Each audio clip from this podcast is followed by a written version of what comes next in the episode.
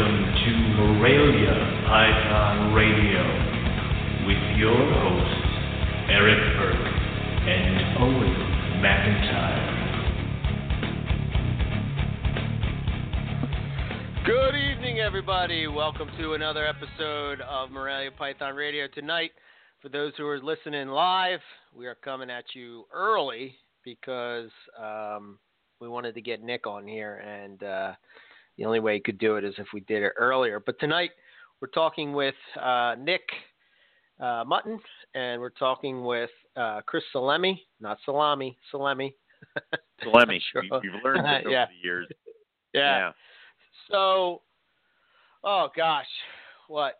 So last, I guess it was what 2015, uh, when Nick Mutton, Ryan Young, and a couple other people went to Australia, and I couldn't go. That I swore that I would go in 2016.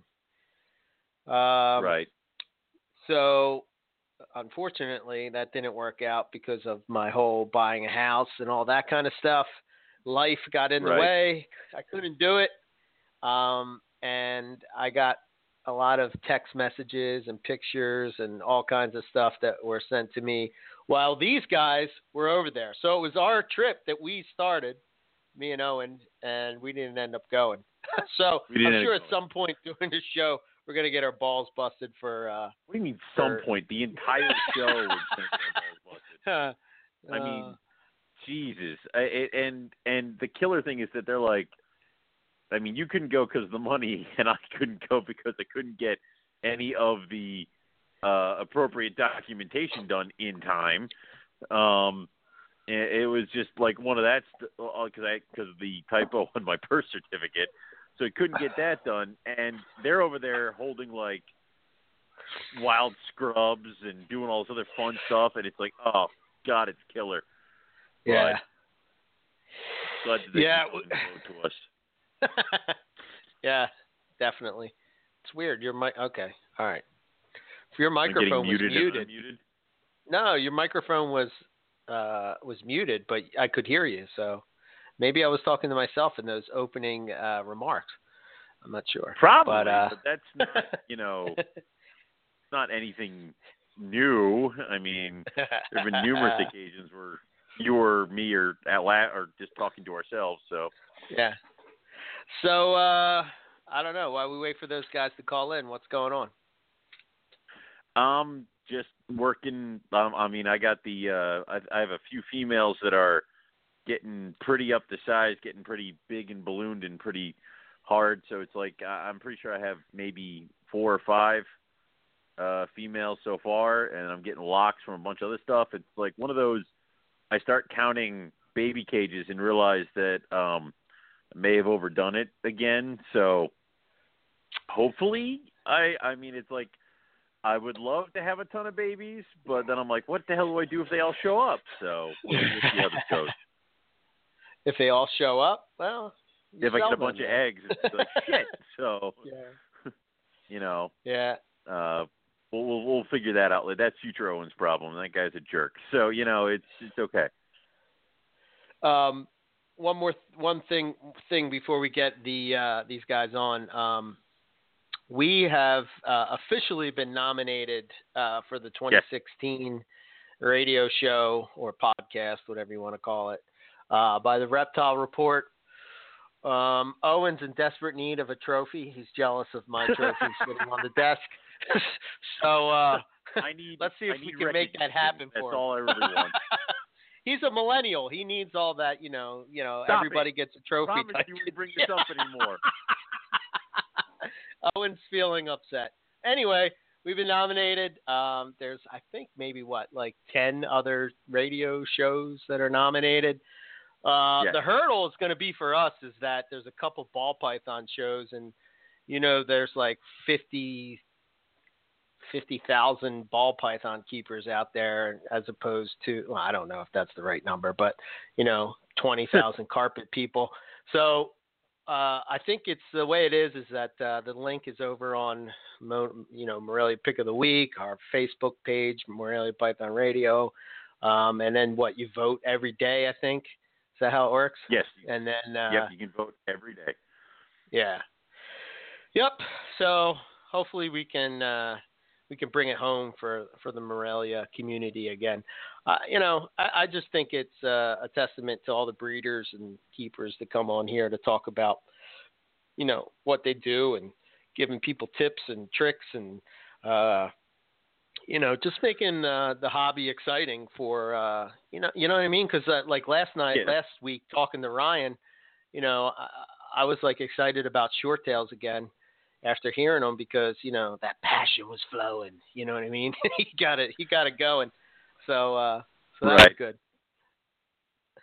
You it is, and I mean, like, i it's one of those things where obviously, if enough people enjoy it, we love to uh, hear that people are enjoying the show, people listen to the show, and uh, obviously, after doing five years worth of a show almost every week, it's like uh, it'd be very cool to take that thing at home uh, again. I know we got it last year, but you know, it'd be cool to have two years in a row.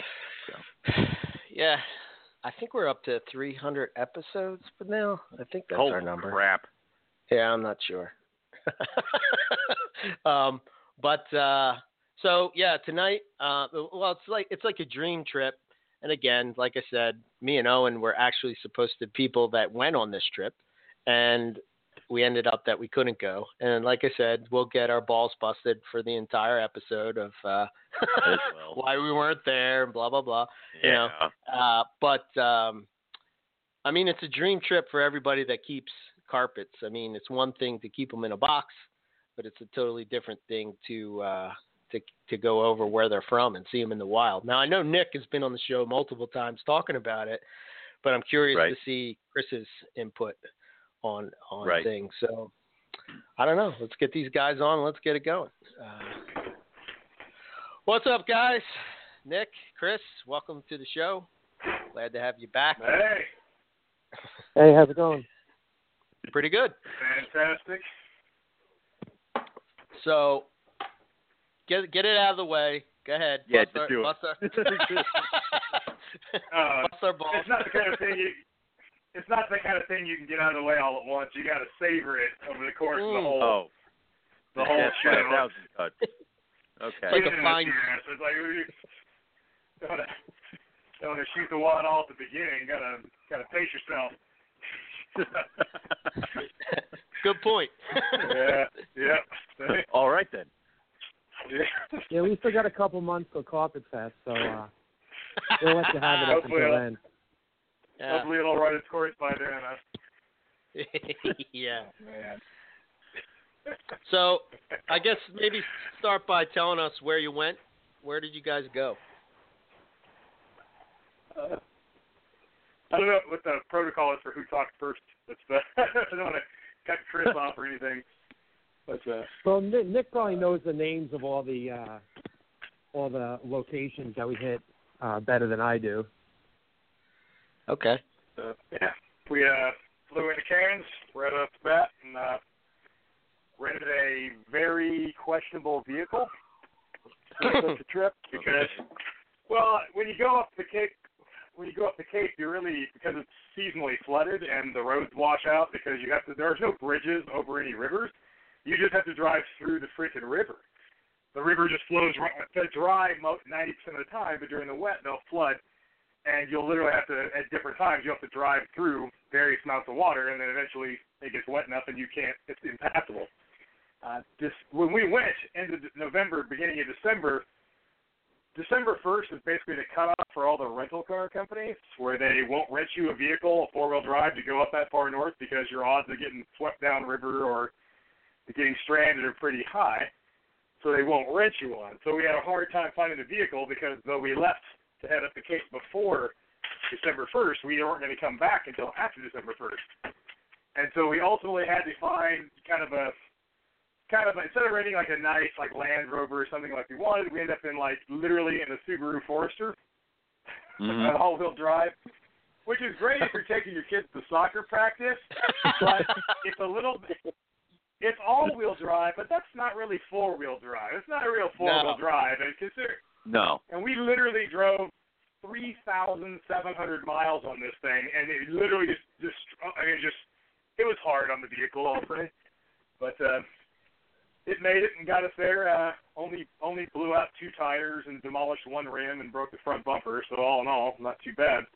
Uh, And I'm pretty sure Wow. pretty sure it wasn't designed to fit people of our size either. No, let alone five of us. And uh yeah, it just going like a million miles an hour on these dirt roads that are I mean, most of the Cape is not paved. You get little stretches. Uh it's you know basically a thousand miles up to the tip of it and there'll be like every like 150 miles you'll get like 20 miles of paved road just randomly interspersed throughout all this dirt. And I think they just like did the math and figured out, okay, where's the point where people are just about to lose their mind and go crazy? then they give you like 20, then you get like 15 minutes of paved roads, and you're just like thanking God. And then it's right back to this corrugated dirt that's just bone jarring. And so I, I wondered, like, what? Why would they pave like random sections in the middle of nowhere? It's like probably because you're just about the point where you're gonna lose it, and then it smooths out for a little while, and then back to you know two more hours of rattling. But uh, no, we got into Cairns and uh, headed north almost immediately, uh, and herping the whole way. Uh, there's really only one road that goes up. Uh, there's really very little infrastructure in Cape York Peninsula. Uh, Right. Very, very little infrastructure. You have the one main road that goes up. There are very few side roads. There's really almost no access to the Gulf of Carpentaria. Almost no roads go there or to the coast. You pretty much got one road to drive up.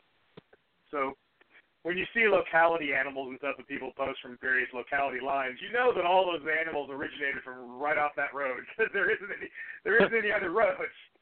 So it's like, you know, when you see a Wow. a Wenlock River or something or other, it's like, well, that's you know where that was because you passed it because you got no choice. It's uh, so it's kind of interesting to go to you see all these places, but uh, you know we had to cross the Wenlock River, the Pascoe River, the Jardine River, and the uh, Archer River, for the four river crossings. Which fortunately for us, all of them were dry, even though it's kind of late in the season. We had uh, Right. unusually uh, favorable conditions. The Jardine River is permanent water in it, so that's way, way, way, way up at the north. There's actually a ferry for that one, but uh, you don't have to drive through anything. But yeah, that was the Wow. that was the goal all the way. Uh, we originally planned on just driving up to Iron Range and looking for green trees and scrubbies, uh, but uh, got to plug up our ass to like, you know what? It's only another 600 k's or whatever. Why don't we drive all the way to the tip of the continent and get as far north as we can? And we did. Just just to plant our flag, I guess, and say we did it. Wow. it was pretty awesome, man. It was pretty awesome, though, actually, to get to realize how far you'd gone up there and everything and be there. Uh, so that Wow. was, uh, And- you guys missed out. Yeah. And how many how how many days was the trip? How many days did you guys down Do you there? remember? We were there probably eleven. Eleven days. Yeah, that sounds about right. You get Okay. kind of this weird time warp thing happens where you don't know what day it is. You don't know what day of the week it is. At least I can't keep track of that stuff. You don't know how long you've been there because you travel in time when you go across the international date line. You you ch- jump forward on an entire day. You travel forward in time a whole day. That there's like a whole day of your life that never actually occurs because you skipped it because you crossed the international date line. On the way back, you have one day of your life that's like 47 hours long because you go backwards across the date line. You live you live the same day twice, and I get all screwed up with that stuff. I don't know what I mean. Usually, I'm traveling with somebody that pays more attention than me. Fortunately, You know what they say, Nick? You might, you probably know this, maybe, but they say when uh, I heard this from uh, Joe Rogan, but when he has uh, problems with that, he works out and that goes away. He just That's like right. goes to the gym, hits it up. that's, that's it's all it's the solution to all problems. Go to the gym. Go to the gym. that's that's true. Work out your fr- work out your frustrations, and Mm. the world would be a lot Awesome. a lot better place if more people would do that. Take out their frustrations, and you can just be mellow the rest of the time. so, uh, what was the highlight of the trip? I mean, what what? I mean, I guess it's different for both of you, but what what did you enjoy seeing the Uh, most? My highlight of the trip was uh, using a woman's restroom with Nick at about one o'clock in the morning. I forgot about that. Oh, that's right. Uh, yeah, you that's another thing. You know, like if you're away from home, you don't have home field advantage anymore, so to speak, in such matters, and you're making some, you're just making some seriously questionable uh, nutritional choices. And you're on a road trip Uh-huh. like that, and then you just like, you know, add some like questionable, you know, puff pastry, meat pies, and sausage rolls and such. And then just kind of like jiggle your belly aggressively for eight hours driving on dirt roads. You sometimes might have uh, bits of gastrointestinal uh, issues to deal with, such as, such as the case of the late night. Uh, and uh, it's like, you know what? We're using this bathroom. I don't care if the I don't remember if the men's room was closed or whatever, but it's like, well, this isn't gonna wait. So we're using the women's room. And so be wow. But, uh, Well, that, Yeah. Well, when you got to go. So, it seems less. One of those things that seems- that gets funnier the longer time goes by. It's like at the time you know, less funny, but cracks me up now. like, a, like a lot of things. That yeah. time we were we blew that tire out on the side of the road, like 300 miles from any civilization, and we're just totally trying to change the tires. Wasn't funny at the Oh. time. It's hysterical now, though. You know, it's like yeah. I don't know, Nick. That uh, that second tire that we blew out, I don't think I'll ever find that funny. oh god. Uh, That was That a was very the fun- uncomfortable walk for me and That Nick was the through the funniest- jungle. we were literally it was like the last second to last night, the last night, full night we were gonna have there. And Uh-huh. so we found a couple black and white jungles around Julatten. We were trying to find a you know black and gold, a more traditional animal. So we were uh, down by Palmerston, and there's uh, kind of this uh, scenic bypass road that just drives you through the rainforest. Uh, but the road is so little used that it is completely overgrown, and in spots you can't even see pavement. There's no way one car you couldn't pass anybody on it because it's only as wide as one car. But even then, there's just leaves and tree branches smacking the side of the vehicle. It's that overgrown with vegetation, and which is awesome. Like this is the best place ever to look for a snake, and it's supposed to be kind of the locals will say it's a good place to look for jungles. Um, Uh-huh. but we were pushing our luck big time because this vehicle, we didn't check the spare tire when we rented it, and the tires that were on it were fine. But we didn't check. Like this is not equipped. This is not a serious four wheel drive for where we were going. We blew Right. out a tire uh, because the road is a million degrees, and you drive over a pointy rock, tire blows out, and you're, and that's that. So we go bust out the spare, get it all jacked up. The spare is absolutely like the most. It's just it should not have even been rented to us. The spare. The only thing I could say about the spare was that it had air in it. It would hold air. Like, that was it. Like it was the most. It was literally like just the baldness had no tread on it whatsoever, and like, oh, this is sketchy. So then we decided, you know what? Yeah, we now have no spare, and we got you know several hundred miles to get to the tip. Let's just keep going anyway, right? Right. Uh-huh. Why not? And so we did, and we made it all the way. up. We made it all the way back on that crappy spare. And we were literally the last night. We're down this access road looking for jungle carpets, and we got about maybe two miles down this road and everything, and blew out the spare. The blew out the spare, Oh. and that's we are there. But you can't even turn around on this road, and no one would see. You would die of old age waiting for help. No one could even find you. You know, it's like it's that kind of a road. So Uh-huh. we had to eventually get it turned around and drive it like two miles on a flat on the rim, basically. Uh, but to keep the weight off of it as much, like Chris and I, we had like there's five of us. So Mitch was driving and two guys were walking behind, and I got the duty of walking up front with Chris, who at this point was not amused at the extreme. Like it was like it wasn't funny at then because there was really when you're basically going on a trip like that for like two weeks, you're basically like living in a car with like five guys, and you're just never more than like two inches away from each other. Eventually, everybody has a moment where they snap and almost kill someone. It happens, Right. It happens to everybody. Oh, oh, and, oh, and I even told them at the beginning. At some point, we're all going to almost kill each other because you know it's just you're just so close. There's no way to get away. Well, for Chris, it was the night we blew up the last tire. He was Mr. Calm, cool, collected, easy going the whole time, and boy, that tire blew up. And it was because it raised some objection to the. This is really sketchy on this tire. I'm really pushing it on. Then, Well, I was Yeah, trying to uh, be oh voice my- of reason because we yeah, were we were going to be going to the Great Barrier Reef, Mhm. and we only had a couple hours to sleep. I was like, ah, maybe we should use this time to sleep instead of going out herping. and I'm pretty sure we drove straight there to the reef on like no sleep. Oh yeah, Oh, yeah. We uh, Mitch, we had to. So we're walking out of this road for like two miles, and it's raining, mind you, in the rain, even in better. shorts and flip flops, in the rain, and the entire time Chris didn't say a word. Like it was like this crazy silence, like, and he didn't dare say anything. He's like, like, don't even freaking look at it, or he's gonna just like stab some, like stabbing guys. It's like you just tell, it was like, it was like. This, like the fuse was lit. Just any little thing, it was just gonna absolutely go off. The powder keg was gonna go off. So just, just kind of walked in, walked in silence and looked at your feet for like miles. We're walking to get back out to the main road. So wait rescue uh, because we could, then we could get a cell phone signal, kind of, sorta. And then Mitch was able to get a hold of uh, our Australian friend that went with us. He was able to get a hold of basically the Australian equivalent of AAA. So about an hour and a half after that, they showed up, and the rim was even the rim was completely fucked. Uh, so he took the wheel, and then did find a tire, and it was like so it was hours.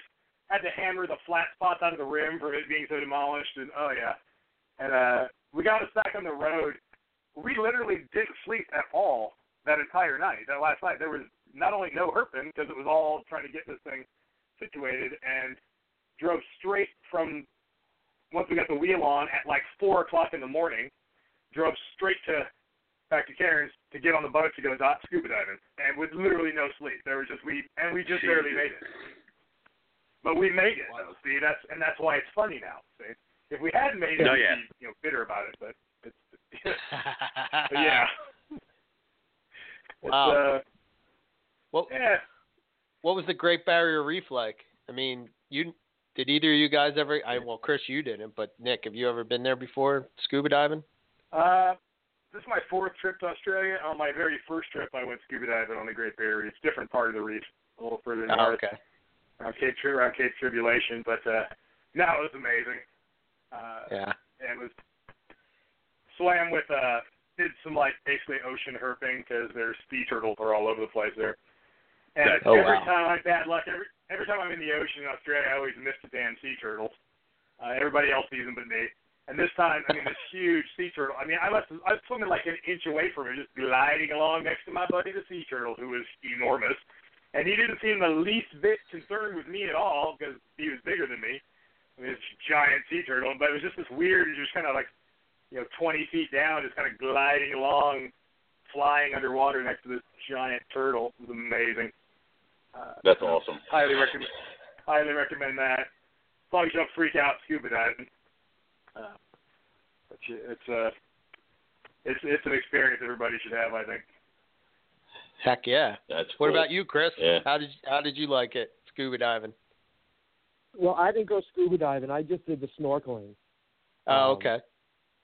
But uh no, it was pretty neat. Um I mean, like Nick said, that you got to see turtles there, and then there was a there was different types of sharks. Uh, we didn't, I didn't see any sharks. Uh, I just saw uh, like parrotfish, and then a whole bunch of other smaller fish. Um, but I mean, you don't even have to go down deep. The the reef is right there. It's probably only about thirty feet deep. So, I mean, you don't even have Oh, to okay. dive down, and you can see the entire reef right under you. Wow. No great no great whites floating around anywhere. Damn. No, just jellyfish everywhere. Oh, Oh, shit. jellyfish. That's that's concerning. You got to worry about that more than the sharks, Yeah. right? Yeah. Yeah, well, it was jellyfish season too, so we had to wear uh, stinger suits. Maybe you Oh, ready. okay. It's like a, it's like a really. You wouldn't normally need a wetsuit, but it's, uh, it's for buoyancy and everything, and the water's real warm. But it's like a really thin, kind of almost like a lycra suit that makes you look a big, like a big blue Smurf, but uh, to keep the the jellyfish That's from stinging you. Yeah, we saw those But- pictures of you looking like the the tick or something like that. is Tick, oh, yeah, yeah. Yeah. Um, but Nick, did you have to get scuba certified, or did they just let you take the tank and go for it? No, there's a cheap way to do that. Uh, most countries, it's legal. Though you don't have to be PADI certified to scuba dive if you go with the instructor and they're kind of stay with you the whole time.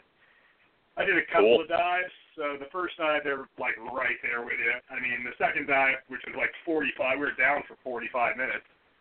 Uh, basically it was like you stay down till you run out of air. And uh, the second dive, they like, I mean, we just went up. I mean, they, the instructor was always there, was never more than maybe a hundred feet, you know, close enough to where he could get to you if he needed to. And they just pop by and check your your oxygen levels and all your check your gauges and everything every so often. Uh, so you don't have to worry about that. So, uh, but uh, yeah, no, it's once you've if you've never done it, it, it, it freaks you out a little bit at first because it's a wholly unnatural thing to be breathing underwater. Yeah. Once you get past that, it's it's just absolutely it's it's hard to describe. It is awesome. Uh, uh, so another awesome thing you could have done. God damn it. I told you, you knew we were going to do this stuff, man. You knew it's like I I said, we're going to go. We're going to find green trees. We're going to find, you know, carpets and scrubs and all this stuff. And surprise, surprise, we found all that stuff. Yeah. yeah. It's pretty So- good the pythons. Even found a couple species I didn't expect. So what was the, Uh, like the what? highlight as far as that goes? Yeah. Uh, I don't know, Chris. What was your favorite of all the herpetofauna we found? What do you think your your favorite? Uh, I would say the jungles, just because I mean I have jungles here. I don't have. I'm not really big into green tree pythons, um, so the jungle would have to be for me. Um, and whatever you do, don't mention that you start to become interested in the locality stuff because Nick goes right into salesman mode. And How much stuff did you buy? Come on, man, when you what- got back? I mean, that's got to be. Did did you send you a box? I mean, because that had to have been happening. Oh no, it ain't like that. Is that why you kept asking me if you should get Palmerstons? Yes. Yeah. yeah. Chr- I Chris mean, sends me a been nice to message. find those in the wild. Yeah, Chris sends me a message like a week after he, you know, gets there, and he's like, uh, "Hey man, how do you like your Palmerstons?" And I'm like, "Oh boy, here we go." Oh, here we go. man. yeah. Cool. So you saw some Yeah. Julattens. What, what was what was it? Uh, well, Chris, I have to ask you. I mean, what's the what's the experience like for you to see a carpet python in the wild? You know. Oh, it was great. Um, you also realize that these animals could tolerate a lot more than than people Yes, I was going to ask you that. As Um, far as what? I mean, there was there was one night where um, we were sleeping in you know sweatpants and sweatshirts because it, it got cold at night. Right. Um, but then, you know, there were there were days when we were out that it was really hot. I mean, I'm I uh, Julattens weren't in that area where it was really hot, but still, I mean, it goes to show you that it's it's not an ambient temperature of 80 degrees all the time, and you know, sometimes it's real dry, other times it's wet. Um, you know, the, you saw green tree pythons that were just full of parasites. The uh, Oh, the green tree that we found in the Iron Range, um, you could see all the the bumps on its body from the parasites that it had. Really? You know, and it, yeah, Yeah, they get these little uh, skin worms that are lodged between their muscle wall and their and their skin, and so a little like cyst-like bump on it. It's usually a little worm lives underneath their skin, and this, this poor guy was just riddled with them. Oh wow. jeez. But But still still sitting there in ambush. Uh, we was ready to go, sitting there in ambush pose, six inches off the ground, like they always are. People always picture like green trees, like way up in a tree. It's like when you find them, they're literally damn near on the ground. They're in a skinny tree on the trunk of the tree, facing the ground in ambush position. But this snake's head was not more than like eight inches off the ground. They're right down on the ground ground level, uh, and just sitting there waiting. and you I think we're looking at a picture and, of them. and it right still What? wouldn't leave that ambush position. Like it wasn't distracted by you being there. And other No. than that one scrub, that the second scrub we came across, everything was pretty mellow. Um, the carpet, uh, the black-headed python. Oh, You know that that That's first cool. scrub that we found was was really calm. Yeah, Wow. even the blackhead blackhead wasn't too bad. Uh, yeah, really, it was just that I mean, people think of scrub pythons as all being really nasty tempered, but uh, king horneye, Australia might have more than one species of scrub python. You've basically got their obligate rainforest animals. So you only find scrubbies in rainforest, and maybe you know mm-hmm. spilling over into very closely adjacent areas, but they're a rainforest species. Well, Australia has three rainforest blocks that are not connected in any way and are way far apart from each other. You've got the biggest section where your jungle carpets are and all the scrubbies that you usually see down around cairns, you've got those. And that's the scrubby, when people think of kinghorni, that's what they're thinking of. Uh, and they're nasty tempered animals, by and large. And we found one in the wild, and it was a jerk. Um, but uh, then when you get to Iron Range, you've got another rainforest block around Iron Range, and there's scrubbies there, but they can't interbreed. They haven't been able to interbreed in a very, very long time with the ones further south. And then when you get all the way to the very tip, uh, you've got another population of scrub pythons, and they all look different. Each population looks different at the in the uh, Lockerbie scrub at the which is a block of rainforest at the very, very tip. And uh, we did look one night in the Lockerbie scrub, but we just found no snakes. We really got skunked in the Lockerbie scrub. We only spent one night up there. Uh, but the Iron Range ones, apparently, from what I've gathered, are pretty docile. Uh, and surely the one the one we found was completely placid and had no no desire to bite anybody. They looked different. They were kind of had a weird, like ghostly, kind of hypomelanistic sheen to them. It was like a darker snake overall, but it was like a weird bluish grayish kind of hypo looking very different looking than the ones further south and uh, quite an attitude uh, adjustment also. So that was that was pretty cool. Oh wow. Okay. That's very cool. It's I Australia, is- so for every one python you find, you find ten venomous snakes. That's usually how it goes. Um, and Australia, in Australia, you only have basically venomous snakes and pythons because even Australia's non-venomous snakes are still a little bit venomous. Yeah, it's like you got venomous and more venomous. So like the harmless snakes in Australia are like, you know, brown tree snakes and stuff like that. They're still venomous, not you know dangerously so. But we just find three brown tree snakes, which are kind of a neat snake. Uh, wow. found one of those. in- in So a- who slept different in- places. So so what was the sleeping conditions like? I mean, did you sleep in? oh God. Just wherever you oh fell. my God. I mean, Let's just say we were not staying at the Hilton. Um, we were all. Uh, my friend Mark Goyer went, uh, and he wa had the wherewithal and the foresight to bring his own camping gear, his own little sweet one-man tent, popped up, all this trick camping gear. He was all kitted out like a champion. Mitch, same thing, had this sweet little one-man tent, all his own gear, totally professional setup. The rest of us, not so much. Uh, the Subaru we rented, you can rent these things in Australia, where there's a tent on the freaking roof. There's like a big box that kind of un- and this tent unfolds on this platform that's on the roof. So you have like a three man tent that's on the literally on the roof and a ladder to get up into it. Uh, so me and Stephen Katz uh, slept in the tent in the roof tent every night, and Chris just slept in the car. I just slept in the front seat of the car. Damn, I think great. that First the night, the first night, I I was gonna go up in that tent, and I was just like, oh, the hell with this.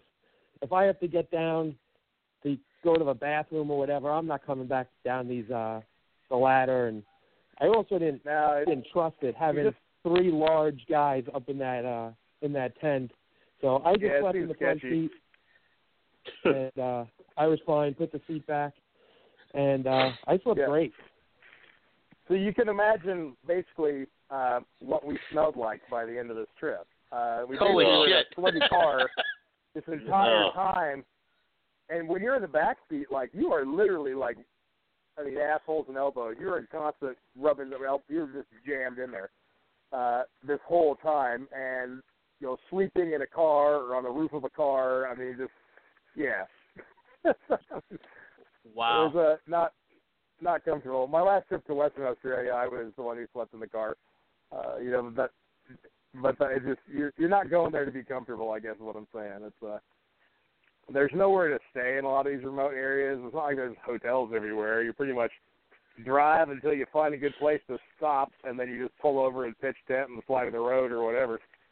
Uh, there isn't anywhere to stay in, in most cases anyway. So uh, so you're not you're not comfortable uh, at all. Like you know, uh, so you don't. I mean, I don't think I got any REM sleep at all the entire trip. I can sleep when I get. I'm, I pay a lot of money to go look for snakes. I can sleep when I get home. right. Yeah, it's the flight home. You sleep the entire way home. So You know, I never do. I mean, I'm always I. Usually, I do writing and whatnot. I had a little bit of a writing project I was working on, so that consumed most of the flight over and the way back. Uh, that's, a that's long cool. time. If you got things you're, you know, you need to get done, and you're stuck in a tube for 14 hours with a computer, it's like, well, you can get a lot accomplished. With Right. No, other, you know, no, dis- no distractions, you know. So I did that mostly, but uh, Yeah, everybody else just needs so to you know, little sleep. I agreed to get into a plane for 28 hours because I thought you would be there also. I do not like to fly. I can't See what I did for you, more man? than See what I did for you? I can't sit still for more than five minutes. I'm not comfortable in the plane. and that Shit, first just driving. that the, first drive- leg of the trip. What? I was gonna say driving to Owen's house, you were growing crazy. well, that's Oh, I know. come to my house. I just I can't So- sit still. oh, that's crazy. So where did you fly thing out of, Chris? I flew out of to- New York. Um Right. so I had to fly from New York to Los Angeles, which was That's what I probably thought. about almost a six hour flight. And uh then, you know, from Los Angeles we went to Cairns and uh we went to Brisbane and then Brisbane to Cairns. So in total our first our, our flights over there was for me was twenty eight hours. Um Wow. and then coming home with all the layovers, um it was I want to say 40 hours or 41 hours to get home. Holy shit! Yeah. Wow. I Wow. think mine was actually even worse because I had a, I had a six, uh, I had a well, it turned into be a nine-hour drive after I landed. Because I drive over Oh. to Seattle, and for me, Seattle's 300 miles, so I, it takes about five. If the roads are dry and good weather conditions, it's about five and a half hours, five five and a half hours for me to drive to Seattle. I meet up with Mark, and then we go to the airport and fly out of Seattle, and then two and a half hours to LA and met up with everybody. On the way back, uh, it had snowed a tremendous amount in the Cascade Mountains, so it took me almost nine hours to get home. And it was like Oh. sketchy white knuckle ride the whole time. It, yeah, it's crazy. Uh, so yeah, that sucks because you're already like so tired because you've been traveling for like thirty something hours without sleep, and then to finish off with a nine hour late night drive on ice. For nine hours. That sounds so enjoyable. Yeah, it sounds great. Jesus. That's all fun and games. So you got to go home. But uh, Yeah. Yeah. Yeah, when you're There's going there, when you're going, you're all excited, so you really don't care about the the travel. But then Right. coming home, you just every airport you get to, it's more security, it's more, you know, you got to get your luggage and then recheck your luggage and then, you know, at that point you just want to go home. You don't care because we when we got to L.A., there was actually an announcement that 35 bags never made it on the plane from Australia. I didn't care Oh, shit. anymore. I just wanted to go home. They could they could accept my stuff. You know, I just didn't care. And then my final flight from California to New York, I I didn't again I didn't care anymore. Um, I just wanted to go to sleep. I slept that whole flight. I don't even remember it. Right. Jesus. Yeah, Holy shit. there's that moment when when the fun is over and you're on your way to the airport and you're like, "Holy crap! I am so far away from my house. Like I am literally on the other side of the earth. I couldn't be any further away. I now have to travel literally halfway around the world. I've had my fun, and I now all there's to look forward to is like traveling halfway around the world over like a two day period, so I can come home to a messy house and dirty snakes, and it's like, oh Right. crap, party time's over. You know. Uh, Jesus. I still haven't unpacked my bag. My bag is still sitting here at the closet. I just don't care. Wait. you know, you know, it's funny thing you say that. ago. I'm sitting in my bedroom and and my backpack is still. I'm looking at my backpack and I have. I took some of the stuff out, the clothes, but there's still crap in my bag too. It's just still sitting there. Uh, wow. Yeah. Getting ready gotta- for the next trip. Everybody's. Oh, I'm. Oh, I'm totally ready for the next trip. Mitchell River Falls, baby. Mitchell River Falls. That's what I'm doing. Mitchell River Falls. Where's No. that at? Yeah. Uh, Western Australia. It's the where you find rough scale pythons. Ooh. Uh oh, Owen. You have my you have my attention. It's literally about as now. it's about as hard a place to get to as you can possibly imagine. So challenge accepted. Done. Uh, that'll be fly into Darwin and then drive across a thousand miles west across the top of the Kimberley, and then you gotta. There's a road you can get there overland, but you have to take what's called the Gibb River Road, which is to call it a road uses the term road very loosely. Uh, You know, it's uh, it's not not a road that is not not maintained at all, really, and not for the faint of heart. And you need a very serious vehicle to do it. But uh, I think that's what the next one will be. There's something about like going because it's hard to get to a certain place. That almost like makes it more enticing, like because it's difficult. Like Right. anybody can fly Yeah. Cairns and go scuba dive, and there's tons of tourists doing that. But to get to, you know, all the way to Bamaga at the tip of the peninsula, that should take some doing. You know, yeah. or to get to some of these really far flung places. So it adds to the uh, the adventure level. That's some real you know, Indiana Jones things. shit. Yeah. That's in, Dude, my I I I got a lifetime full of that kind of stuff, and I I feel sorry people live their whole lives and never have any adventures. They never go anywhere. They never do anything. They never have that kind of any of these awesome experiences because there's just a ton of them. There's no shortage of place to go and awesome things to see and do, and I mean that's living life, man. I can't otherwise, you know. I don't know. I'm hell like, I'm- yeah. my atti- my attitude is kind of like if you want it, grab it by the balls and take it because no one's going to give it to you. If you think it's cool to do it, make that stuff happen for yourself because otherwise it won't. You know, everybody can people can make excuses like you guys, but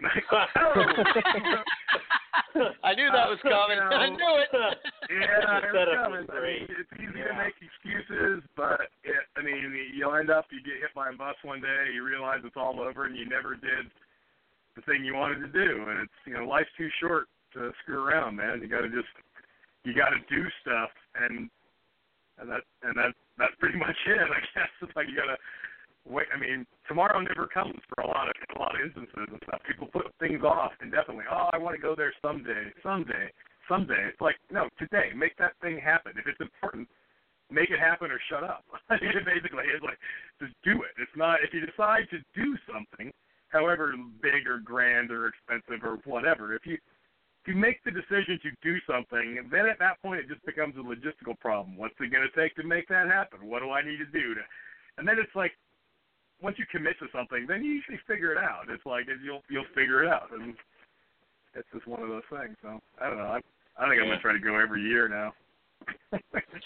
Yeah. Going I'll say somewhere every year. the one of the What's good that? things about this trip is every trip that I've ever been on, we've kind of had an itinerary.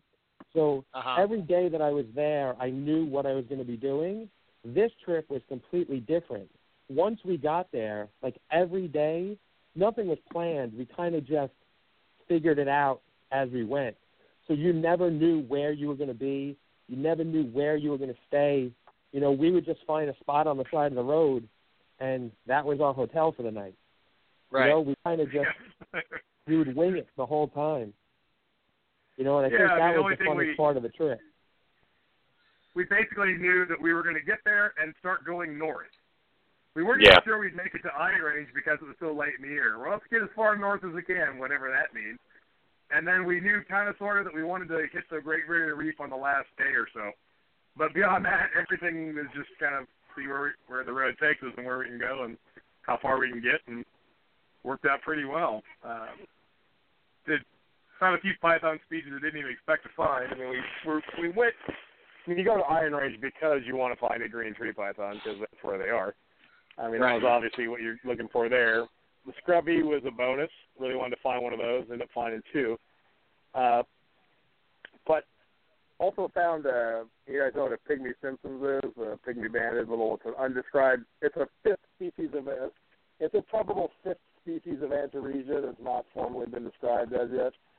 Um, yeah. Uh huh. and they're about on par with a pygmy python in size, but perhaps more slender. They're just tiny. We found one. I couldn't believe we found one. We are looking for freaking spotted pythons of all things, because spotted pythons are sympatric with the little pygmy things. They live in the same place but don't seem to intermingle, but they, you find them in the same habitat. Uh, so we were around Mount Carbine, which we knew was a known locality for the pygmies, but uh, we're not really expecting to be lucky enough to find one. We went three nights there. We spent three nights there trying to find a freaking spotted python.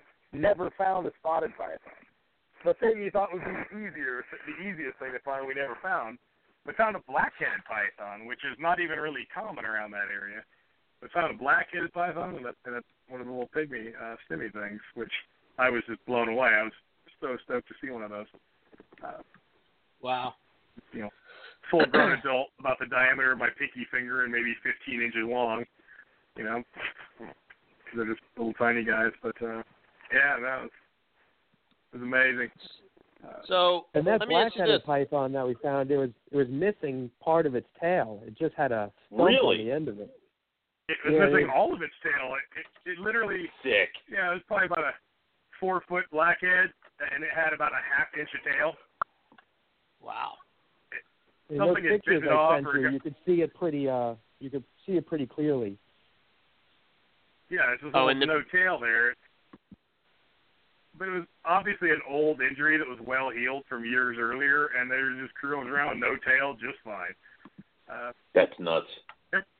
I've only ever found one black. I found four blackheads now on all these trips, and only one looked like it was in good shape. The other three were all beat to crap.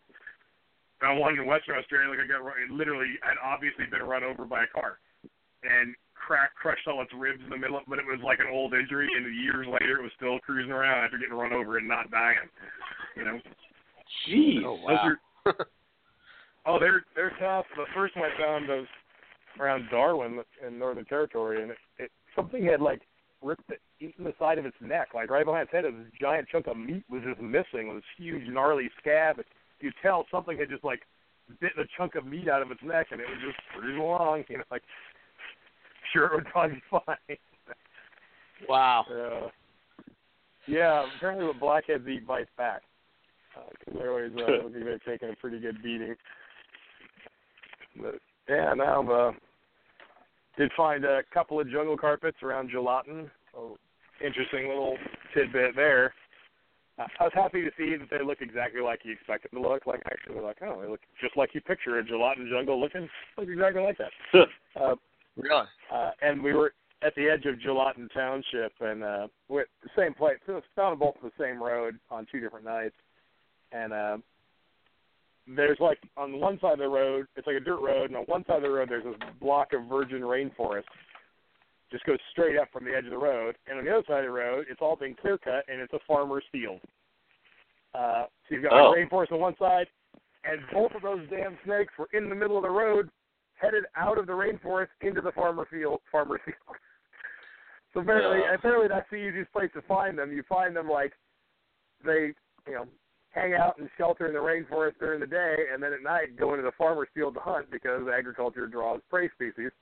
So they were they were headed into the field uh, as uh, from the rainforest.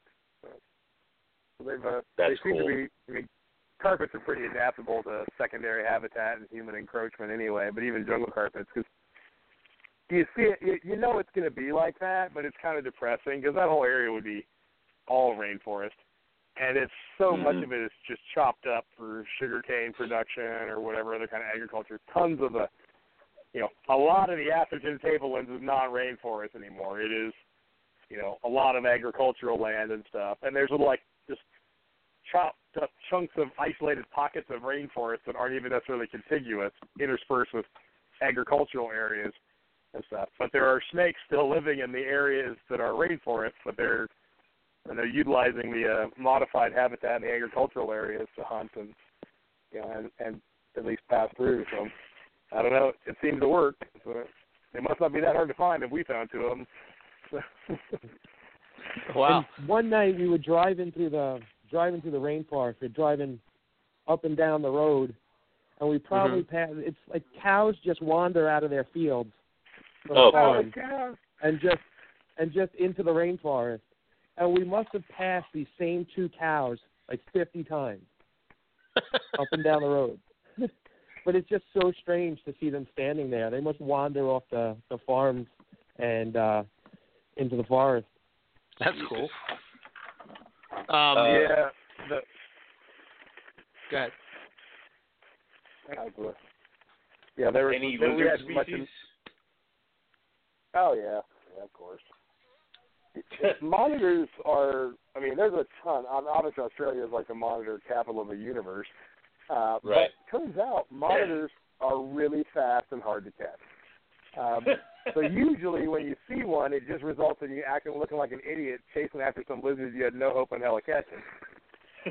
But uh, there are lots of instances on the trip of chasing unsuccessfully chasing monitors. And uh, Mitch is like, uh, I wish he could have been on. I, I got a hold of him, but he's moving today because he so he couldn't uh, couldn't come on the show tonight. But uh, Hmm. Mitch cracks me up because he's almost like he's like super Australian. Like when you like it's almost like to the point of being comically Australian. And he's got the crazy the, the hat and he's barefoot. like literally the man did not wear shoes. He owned shoes, but he never really actually wore them. He And he had, seemed like, to lose flip-flops. any shoes he had. He lost wherever we went. I think he lost two pairs of shoes and a pair of sunglasses. oh my god. What will happen is like he he did most of the driving and everything because he'd been there and knew where he was going. So I'm like, all right, you can drive. Uh, and uh, so we're headed up, and like all of a sudden, just slam on. This happened more than once. Slam on the brakes, full stop, run out, just just light out out of there, and run at a million miles an hour through the bush. And there is just sticks and rocks and all kinds of things. Your feet just hurt watching this. And he's barefoot like some kind of a hobbit, just flying chasing after this monitor lizard and just running. I was like, how does his feet? His feet had like an inch thick callus. It literally was like a hobbit foot. Uh, Oh, my for God. Just never wearing shoes, and literally climbing trees with no shoes, chasing after monitors. He ran full on into a barbed wire fence, chasing a uh, monitor. Because you, you apparently get so caught up in what you're doing, because you got to run them down, or you're never gonna. You can't take your eye off of them. Didn't see the fence and just slammed into a barbed wire fence, which only slowed him down for about one second. But he lost his sunglasses, a shoe, and the monitor got away. But uh, just like, man, that's a level of dedication there. Wow! I wow. wanted. We found uh there's probably three three different Storr's monitors that we found. All in the yeah, same three area. or four. Yeah, this little tiny, the store I store I little like the size Mhm. of an anole, like an adult and like a few little like uh, juveniles, but man, they're tiny. And they're literally just under rocks in these rock piles and stuff. And uh, pretty abundant. Uh, that was really the we got the best pictures of those ones probably of any of them. All the other ones were just so wary. Uh, I mean, you get you got some pictures of them up in the you know you get close enough to get halfway decent picture of them up in a tree, but you're not catching. They're they're going to get up that tree a lot faster than you are. So uh, Right. content to content to, but it's you know to leave them be. But a lot of times you, I mean, at least three or four times a day during the day. Because what you do is like on these trips, you'll like cover a bunch of ground during the daylight hours, and then at night, once it's like about 15 Oh, wow. minutes after it gets dark, you start you get into whatever all day you travel to get to the area you're going to road cruise, and then you cruise for like three hours, four hours, and then you sleep for two hours and get up and repeat. But every day, three or four times, you'd see a monitor just go flying like a thousand miles an hour across the road, where like none of their feet are all their feet are off the ground at the same time. They're going so fast, and they're just they're just you see them scurrying around all the time. Uh, so Bill, huge frilly. Uh, that was pretty cool. Um, That is cool. no. So the, you get depressed because you find a lot of roadkill where like, oh, the car in front of us just ran over this frilled dragon. There's eggs all over the road. That happened. Oh. It was like Oh wow. like a huge female frilly that was gravid, sma- smashed in the middle of the road. It was still wet. Like it literally had just happened minutes before we got there. Because in that kind of intense heat, it would they'll basically mummify in just a few hours, just desiccate to nothing. Oh. The road's like a hundred over a hundred degrees. was a pretty big It was monitor still, it, monitor also that was uh roadkill and a, a big scrub too, probably like a nine foot scrub python. That was Oh, roadkill that's right. also. Yeah. Yeah, that was right out by where we uh blew, blew the second tire. uh, huge one. Uh, so it was a little disappointing we didn't see a lot on bigger scrubby. The the two we found, uh, one was in the Daintree, which is a World Heritage Site uh, for the rainforest there, uh, not far from Cape Trib. That was pretty awesome. But that one was he was you know jerk. Uh, but both of the ones we found, the one in Daintree and the one in Iron Range, are both about you know five foot, just little guys, you know.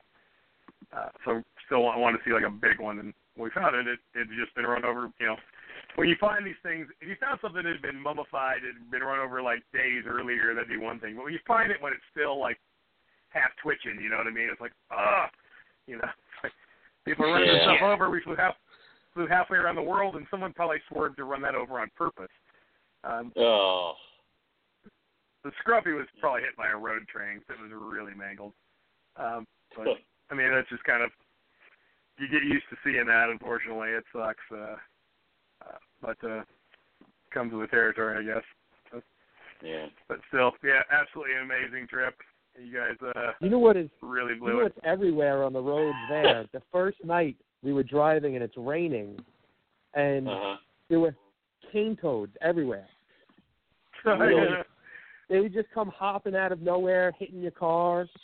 I mean, even if you wanted to avoid them, you couldn't, because there's just Yeah, so I mean- many of them.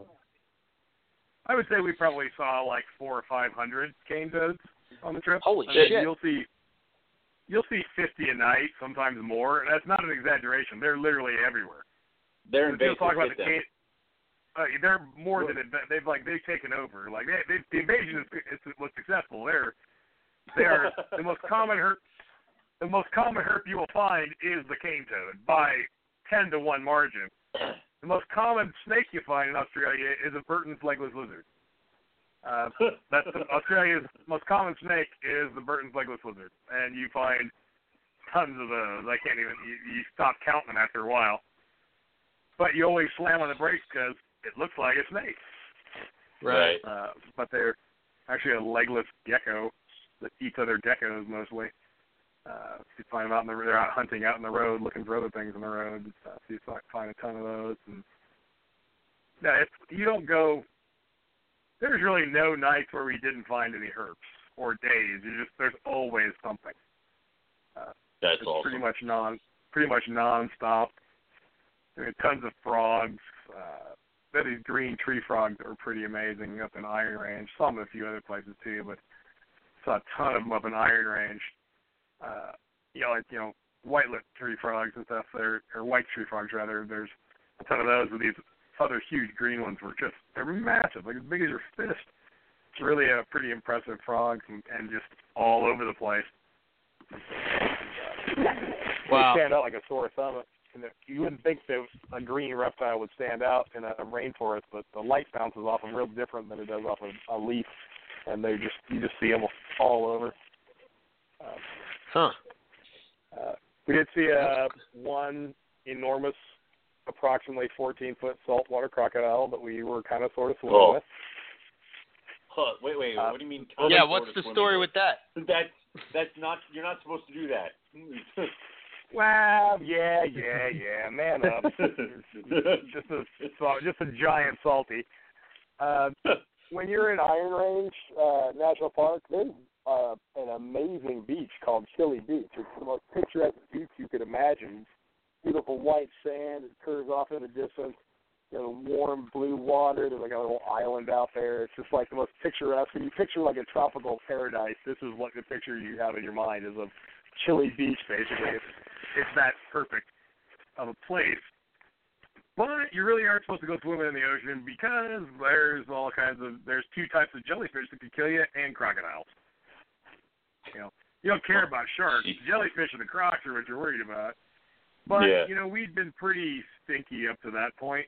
You know, when you're like, okay, yeah, it's like day four with living in a car and nobody's had a shower, or day five, hmm. like, let's go get in the ocean. And we're like looking and like, oh, there's a log out by that island. It's like that's no log. It's like, oh my Holy god, that's a giant shit. ass croc. And Chris brought like you know way better camera equipment than the rest of us. Uh, he's got like a giant, crazy telephoto lens. Like he looks like a paparazzi photographer with this thing on. It's that huge. And he gets it out and zooms in, and son of a bitch, it's a huge, huge one. I mean, you can see him from the shore, and there's this island, and he's kind of hanging out, but you can practically walk to this island at low tide. It's not very far away, and the water's real shallow and real warm. Right. So we just decided we're going to go swimming anyway, and somebody just kind of kept watch for the crocodiles on Croc Watch, and that was how we did it. And we we didn't get in. We just made the the less than scientific calculations. Like, well, based on where we are and how deep the water is, I'm pretty sure we can get to the shore before he can get to us.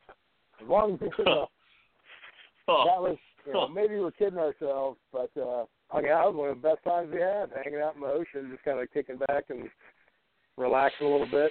Other than the ever-present fear of being torn apart by a crocodile, it was amazing.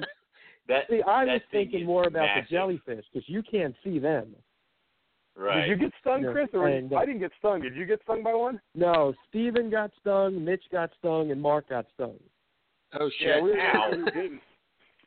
Well, they're not. There's like the there's the the box jellyfish which can kill you. There's another one called the irukandji jellyfish that will probably will kill you, uh, and they're in season uh, as a seasonal thing, and it was that time of year. And then there's other like harmless ones. They call them blue bottles because they're kind of a little tiny blue jellyfish, and they all got stung by the blue bottle ones and stuff. But uh, the funniest thing was because you know Mitch had told us you know the irukandji jellyfish, and we kind of warned him. We just fuck it. It's a million degrees. We're getting the water anyway. Risk death a couple different ways, but screw it. And uh, so everybody had jellyfish on the brain. Well, I don't know what an irukandji jellyfish does. And the funny thing is, neither does Stephen Katz. So Steve was up by the shore and gets stung by a harmless blue bottle jellyfish, and we're all out in the ocean. Out in the ocean. We're like a hundred yards away, and it's just fucking with him. And it's like, and Mitch is like, is it? He's like describing it as like, is it blue? Like he's like, it's like, it's convincing him that it's the the lethal kind of jellyfish, and he starts freaking out. Was- oh God. oh yeah, we're trying to But get. he didn't um, even make it. get into- Steven made it probably like ankle deep into the water, and he got stung. And at that, you know, he was screaming, and he's not even ankle deep. And I was just like, oh fuck this! Like it didn't even take long, and someone already got stung. Mark Uh, was up there, so we were trying to convince him that the only way to counteract it was to have somebody urinate on it. Oh Um, God. but I think he suspected we were bullshitting him at that point. Uh, so uh, yeah, and then later on, since I didn't get stung and made a mention that I hadn't got stung, they're literally trying to throw jellyfish at me. We literally got in a jellyfish Oh, yeah. fight. These guys are picking up jellyfish and flinging them at me, trying to get them to sting me. Like, because that's what grown men do apparently. jellyfish, live jellyfish fights. Throw dangerous animals. Yeah. sounds about right. Yeah. Well, that's a, they're, they're like a peace thing. They're not like bad, bad. It's just, but it's just, yeah. All the while you can see where they- croc infested waters. So yeah, it's Well, You I don't know if it's infested, but there was one big ass croc there for sure. Even Well, we drove. on, We we drove down the beach to where his his home is, and it's Really? just this filth and garbage and mud. I mean, it's amazing that something could survive in there. The smell alone was disgusting. it literally Really? was vomit inducing. It stunk. It was just kind of stagnant, rancid, stagnant water. It's just and filth and like this tide kind of uh, it's like it was just oh my god, it was the most. You couldn't even see. And then there was like I've never seen that many mosquitoes in my entire life. Like there's just like a swarm, a cloud of them everywhere you go. It's like the most horrible smelling thing you could possibly imagine, and mosquitoes just absolutely tearing you up. Uh, they're looking Well- for that croc, uh, but uh, he was out in the ocean because he probably thought it stung too, I guess. But so later on, we're a park ranger drove by it from software chatting with him and everything. He's like, oh, we're right by the beach. He goes, oh, did you see the big croc out there? He's been hanging out by the island lately. And I'm like, oh, yeah, we're kind of out there. You know. Jesus. we weren't out there Uh. being idiots. We knew he was there. I mean, we kept an eye on him, but Jeez. Yeah. normally you think like, yeah, so what if it's hot? I'm not getting in the ocean with a crocodile. It's like, yeah, live in a, you know, live, Live in in the Subaru car Forester for- with Stephen. Live in a Subaru Forester in 100 degree heat with Stephen Katz for five days. and You'll do anything to get wet and clean up. Like, You'll get in the ocean. You'll choose the ocean. All right. Yeah. Wait, Oh my I god! there, And I heard there was a story about Steven doing his nails or some There's some a- shit like that. there's a bunch of there's a bunch of There's a stories bunch of about it. Stephen like, oh Cat God. stories. All right, Oh. let's now let's officially the. Not Yeah, I it's will just say, part of the maybe show. this seems mean spirited, but uh, I've also noticed having gone on a bunch of these sorts of trips that like a dynamic will emerge where somebody becomes the whipping boy and the object of everyone's kind of sarcasm and Right. and ridicule and jokes for the sec- for the sake of entertainment for the group. So on the first like two minutes, I just declared that that person would be Steven, and for the remainder of the trip, we would all pick on him, uh, and that would just settle the issue. And we followed through with that pretty effectively, I think. Uh, and he Nice. made it so easy. He's a millennial, so I think he just like thrives on the attention, even if it's negative attention. Because he just nice. he seemed to re- to revel in it in a way, and you know we knew we were in trouble when we all showed up. Like I had a backpack, like uh, not even a big backpack, like a backpack like a high school student would have. Like that's all I took. And Yeah. Okay. Stephen has like a bag, a backpack, and he has like this suitcase. It's like a full size freaking suitcase that is so full, like you had to jump on top. You couldn't even zip it. It's like bursting at the seams, and it is Oh, full my of God. unnecessary bullshit. Like I couldn't believe Eric, the stuff this man he brought. brought- Like he knew we were gonna go. Go ahead. he brought more shoes than I brought underwear. Oh my god. Wait, Oh, yeah. why? But why? Do we have different shoes I don't know. terrain? He's like Zach Baez number two. Oh my god! Oh, it's, it was. Oh, it gets worse. It gets worse. No, go I on, should have suspected Keep something. going. I should I should have suspected something because at the very beginning of the trip, he's like, he literally asked me like, what do you thought the chances are that he might get laid while we're on the trip? And I'm like, are you kidding me? you didn't even see What are you get laid? Are you out of your mind? Like, you didn't see a woman. Like, These are the people you're going to be seeing. That's it. like yeah, like I, I mean. Uh. Like, like literally, like some like like some woman just gonna like walk out from behind of a eucalyptus tree in the middle of nowhere. And, oh, there's Stephen Katz. Like, like I, I'm like, where do you think we're going, dude? We're gonna be, we're in the middle of freaking nowhere. So that was that should have been a red flag right there. But Slim. he shows up, yeah, with like like five pairs of. He brought his own snorkeling gear and swim fins. Like do things like that on the boat, man. Part of the deal. You need to bring Right. your own flippers. Like, oh my god. Uh, Uh, he had like bags of lotion, different lotions and face lotion and hand cream. He literally bought hand cream and face lotion. Oh Jesus. Like, like, and me, you know, basically being a real man, I don't really have any experience with hand cream. I really don't have a frame of reference for the hand cream because I'm a man and I have like man hands that have calluses and shit on them and stuff. they're I'm doing stuff. I don't. times, Yeah. I don't. I'm not so worried about my hands being soft and supple, you know. But apparently Stephen is. He brought. Okay, so At one point, we actually we actually had a uh, uh, a campground. We found an actual campground that had Uh-huh. a freaking shower. That was ice cold water, but you didn't care. Doesn't We matter. actually got a Yeah. shower, but it was like three quarters of the way through the trip. And Steven busts out this crazy like manicure kit, like he's doing his nails with a nail file and trimming them. And you know, I was like, "Are you out? Are you just plucking your freaking eyebrows too right now? Like, what, are you kidding me right now? Like you brought like I can't understand why did he think like that he would need that, and wh- how did he not know we weren't going to bust his balls about it the whole time? Like, how did he just not? yeah, that's the thing. No. Like, we didn't even bring I didn't- razors to shave. Like we all look like a bunch of grizz, stinky grizzly bears by the end of this. Like, and he's got doing his trimming his nails and making sure they don't, you know. Like, oh my god. See, I didn't want to So- beat up on him too much, but when I realized that it could be me in that situation, I I figured it would be best to just beat up on him, you know, and join the pack rather than Smart move. rather than let them turn on me. It's probably it's probably a good move because it's probably yeah you probably maybe got measure that you would probably never go to Paul. God. that's awesome. Like, Stephen Oh, my made God. It, Stephen made it very made it easy and almost seemed to enjoy it in a weird way.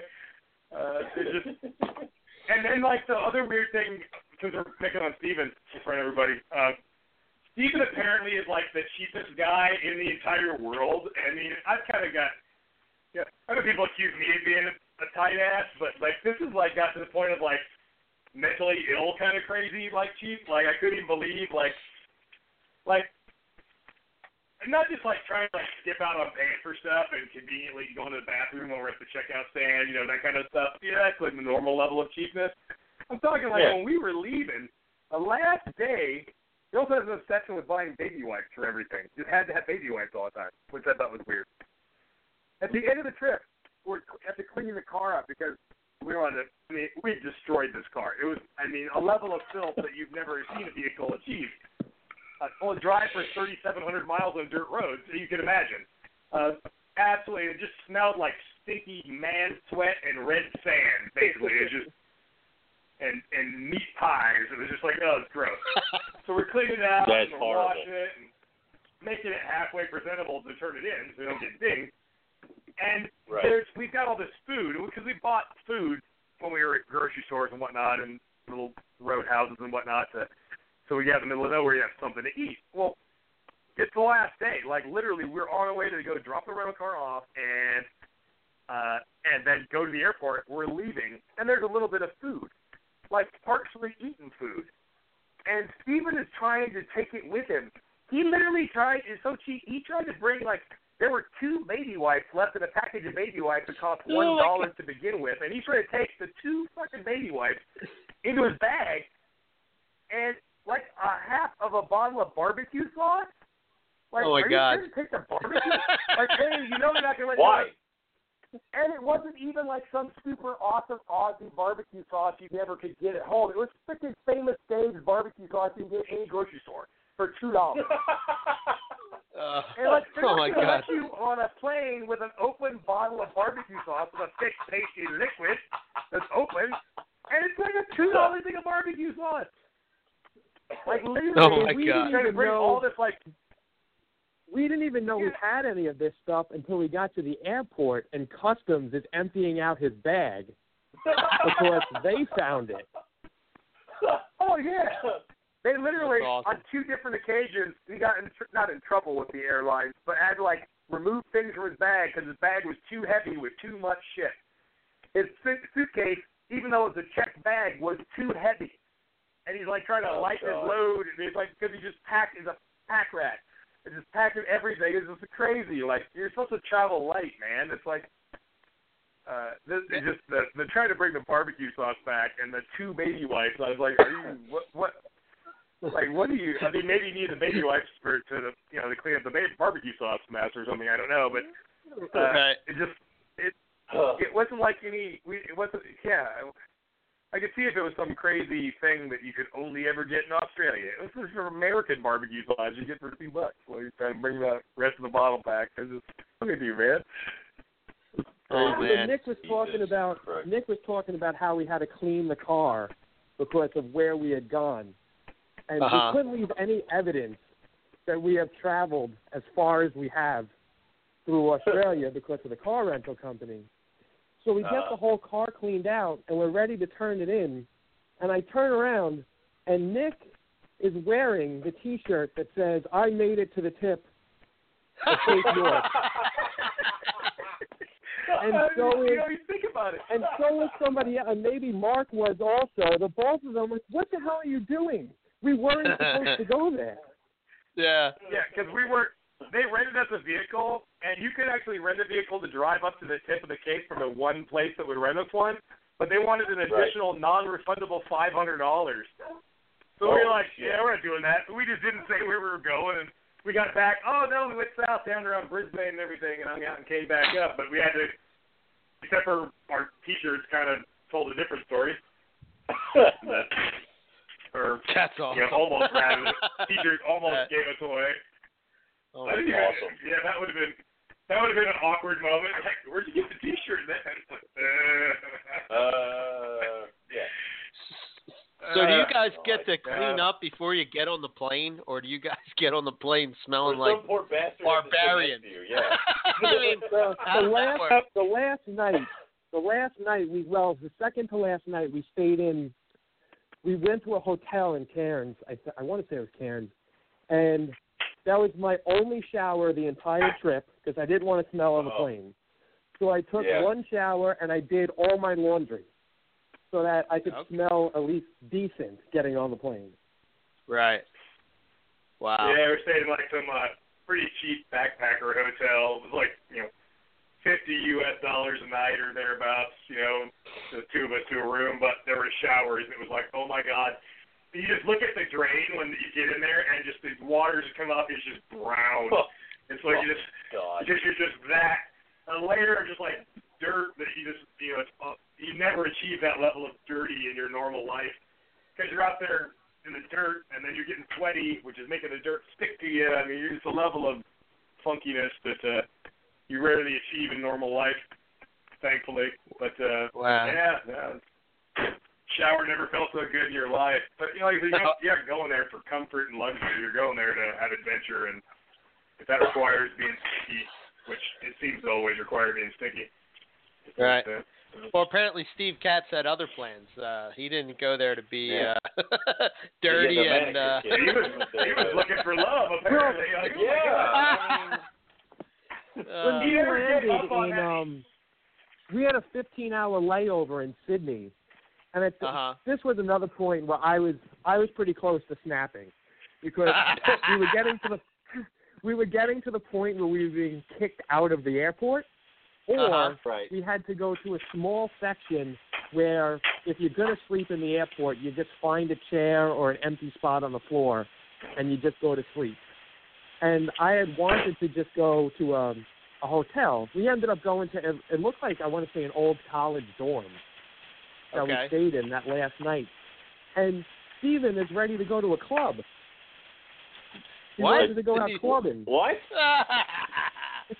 We were Oh, all man. so tired, and Steven got mad that we were didn't want to go clubbing. oh my God. I, that was like really no. I would have paid money to see what pretty Owen early. would have said in that situation. uh, I would. It would not have been just like- nice things.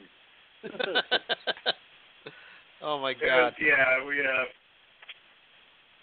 Yeah, no, it's uh, yeah. I forgot about there's a, yeah, that stressful period at the end there where huh, it's like two in the morning. They're kicking us out of the airport, and there's nowhere to go, and we can't find a hotel or can't agree on one, and we're just all so burned out and tired, and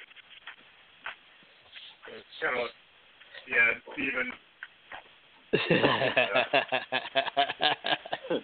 Well, he was a good get sport about it, me. considering the abuse. Yeah. Yeah. well, There's always one in every group, right? You know, I mean, that's that's the way it goes. Oh You yeah, have to have no, that. Yeah, I mean, Uh. he's, Steven was basically like the court jester of this trip, I think, if anything. that was his role, court jester. oh man. I mean, somebody, There's one day somebody's got to. one day we go to uh we go to this lake, Lake Eacham, and it's I want to say it's a lake inside a an, an old volcano. Uh-huh. Yeah, And- yeah, that's right. It's about that's cool. it's about a mile swim across to the other side, Oh, and I forgot about the swim. Steven wants to swim to the other side of this lake, and you know it's not like salt water where you can kind of just float. You know, it's it's the lake, and I I swam part of the way with him, but I know that I'm not going to have the energy to swim back. So I swam back, and he continued to the other side with Mitch. And then maybe 45 minutes later, only Mitch returned. And and Steven is still on the other side because he's just spent. And we just pretty much we we sat there waiting for him to return. And when he came back, his like hat was all wet, well, because he's trying to stay afloat, you know, and try to swim back to the other side. But he need, he wanted to prove to us that he could swim swim the length of the lake. Oh wow. Well, he, he, Yeah. he did do it. I mean, I would have drowned. I know, I, I but I know that. And if you've ever met Steven, he's not like in great shape or anything. Like, like, are you sure you could do that, man? Like, uh, Like, uh, uh, he, he, did, he, he did make it, but we were literally at one point like, is he dead? Did he drown? Because we haven't seen him in like an hour and a half. And Mitch is like, because Mitch is a great swimmer, and Mitch came back in about the time and came right back, and then like it was a long time before we saw Steven. Couldn't even Wow. see his head bobbing out there. And it literally occurred to us, maybe he died. oh shit. So, It's Hey, just going to Eacham's really amazing. interesting. Lake Eacham's amazing, and it's kind of a volcanic crater filled with water ringed by rainforest, and it's a fairly popular place to go for locals and stuff. Uh, there's a lot of people there, but and there's little fish that kept fighting you, but other than that, pretty amazing. And again, you you're so hot and sweaty from being out herping all night and everything, and be able to cool off in like a, a lake and everything is really uh really nice. Oh, that's cool. That's Man. Gotta do it. Yeah, do it. sounded, sounded like an awesome trip for sure. Oh, I've been trying to get you guys to go the last couple of trips. That is Yeah. true. Well, my my we wife suck. My wife promised me that if if a trip comes up in this year that she's actually forcing me to go. You know. so You know, the thing to do isn't to wait for a trip to come up; it's to make a trip come up. Just make it happen. Ah, yeah, yeah. Just do it. yeah, we'll Make- discuss make, it at make Carpet one Fest. happen. yeah. Carpet Fest. Yeah, I'm gonna try to fly out. That was fun last year. I'm gonna try to. It'd be fun to show up again. I can swing it. Yeah, it's at Eric's house. Southern County is like a So, what? Yeah, I already at booked a Eric's room. house this year. Yeah, I mean, I already laid. I already laid. I already laid claim to a room. through spare bedroom that already happened. Yeah, I, I know. Yeah, So- well, you gotta reserve early, man. Reservations I are limited. You gotta reserve that shit early. Yeah. You're the only guy who could bump my co-host status like down a couple pegs because you I'm- pretty much I'm filled flying the his furthest. entire room. I yeah. I'm, Yeah. I'm, I'm coming. I'm traveling the furthest of anybody. that is true. Yeah, when, uh, fun last time. when Nick when Nick said he was coming, I, I called up Owen and I said, uh, "Hey Owen, you lost, you lost your your room." I'm like, what the hell? Yeah. Sorry, dude. You're sleeping with the dog. There's a hierarchy Uh, in everything. See. I know. Right. but uh, it. no, it should be cool. Hopefully, uh, It'll be a good time. hopefully you guys make it. Chris, are you coming? You got to be coming, right? You're coming You again, gotta right? come. Yeah. Well, I gotta. I put in for the time oh, off from work, come but on! I, Uh, what do you? What are you how many talking about? Does it take I don't want to a hear it because because when you talked about going on this trip, I Hold took on. 41. There's a difference. I took 41 days off from between work. driving driving to What? from New York to Pennsylvania as opposed to driving halfway around the goddamn world. you know fly. what I mean? You have to fly across the world, Eric. You have to fly. Uh, There's oceans in the way. I I Yeah, will good be point, coming Owen. to Carpet Fest as long as I have the time off from work. okay, good. I got IJ just to to show you, man. Quit those day jobs and quit those day jobs and breed reptiles full time. Then you don't have to worry about getting time off. There you go. Nick And Eric, I won't even be picky. I don't need a room like these guys do. I'll just take a corner on the floor in the living room, like I did at Owen's house. No, I Live the dream. I figured you might be coming, Chris, so I I saved you the couch downstairs. Your Oh, your nice. your Wait name. a this time. Wait a Yeah. minute. You got a couch. What the hell do I get in here? So it's like Owen? Owen's sleeping outside now. So Yeah, no, no, no. Owen, you have the uh the Morelia Python Radio Studio. You got the couch in there. Oh no! All right, all right, all right. I'm all right with that. Yeah. It is the social, the social, the herpetological social gala of the year. So it is. everybody, It is. anybody who's anybody is going to be there in attendance. Yeah, and True there's story. multiples now because we have to fly to Texas to go to the southern one again. So, you know, Will you Yeah, be it's always flying fun. Spirit Airlines again?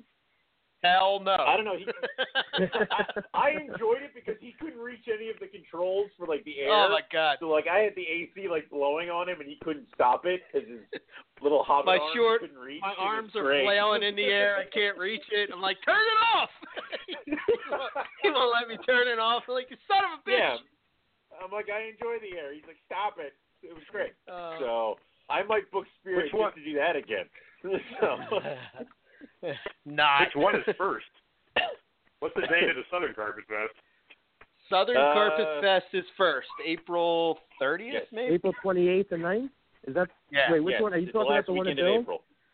yeah, Yep. Bill's house. Oh man, yeah, that'll be. I won't be able to make. I, I thought about going, but I got a, a show to do in Portland the weekend before that, and I there's no way kids and whatnot will be No able way to you could do that. take off out of Yeah. town two weekends in a row and stuff. It's uh, that'll be difficult. And when's the Northeast? June 3rd. is June oh. third. Oh. 3rd.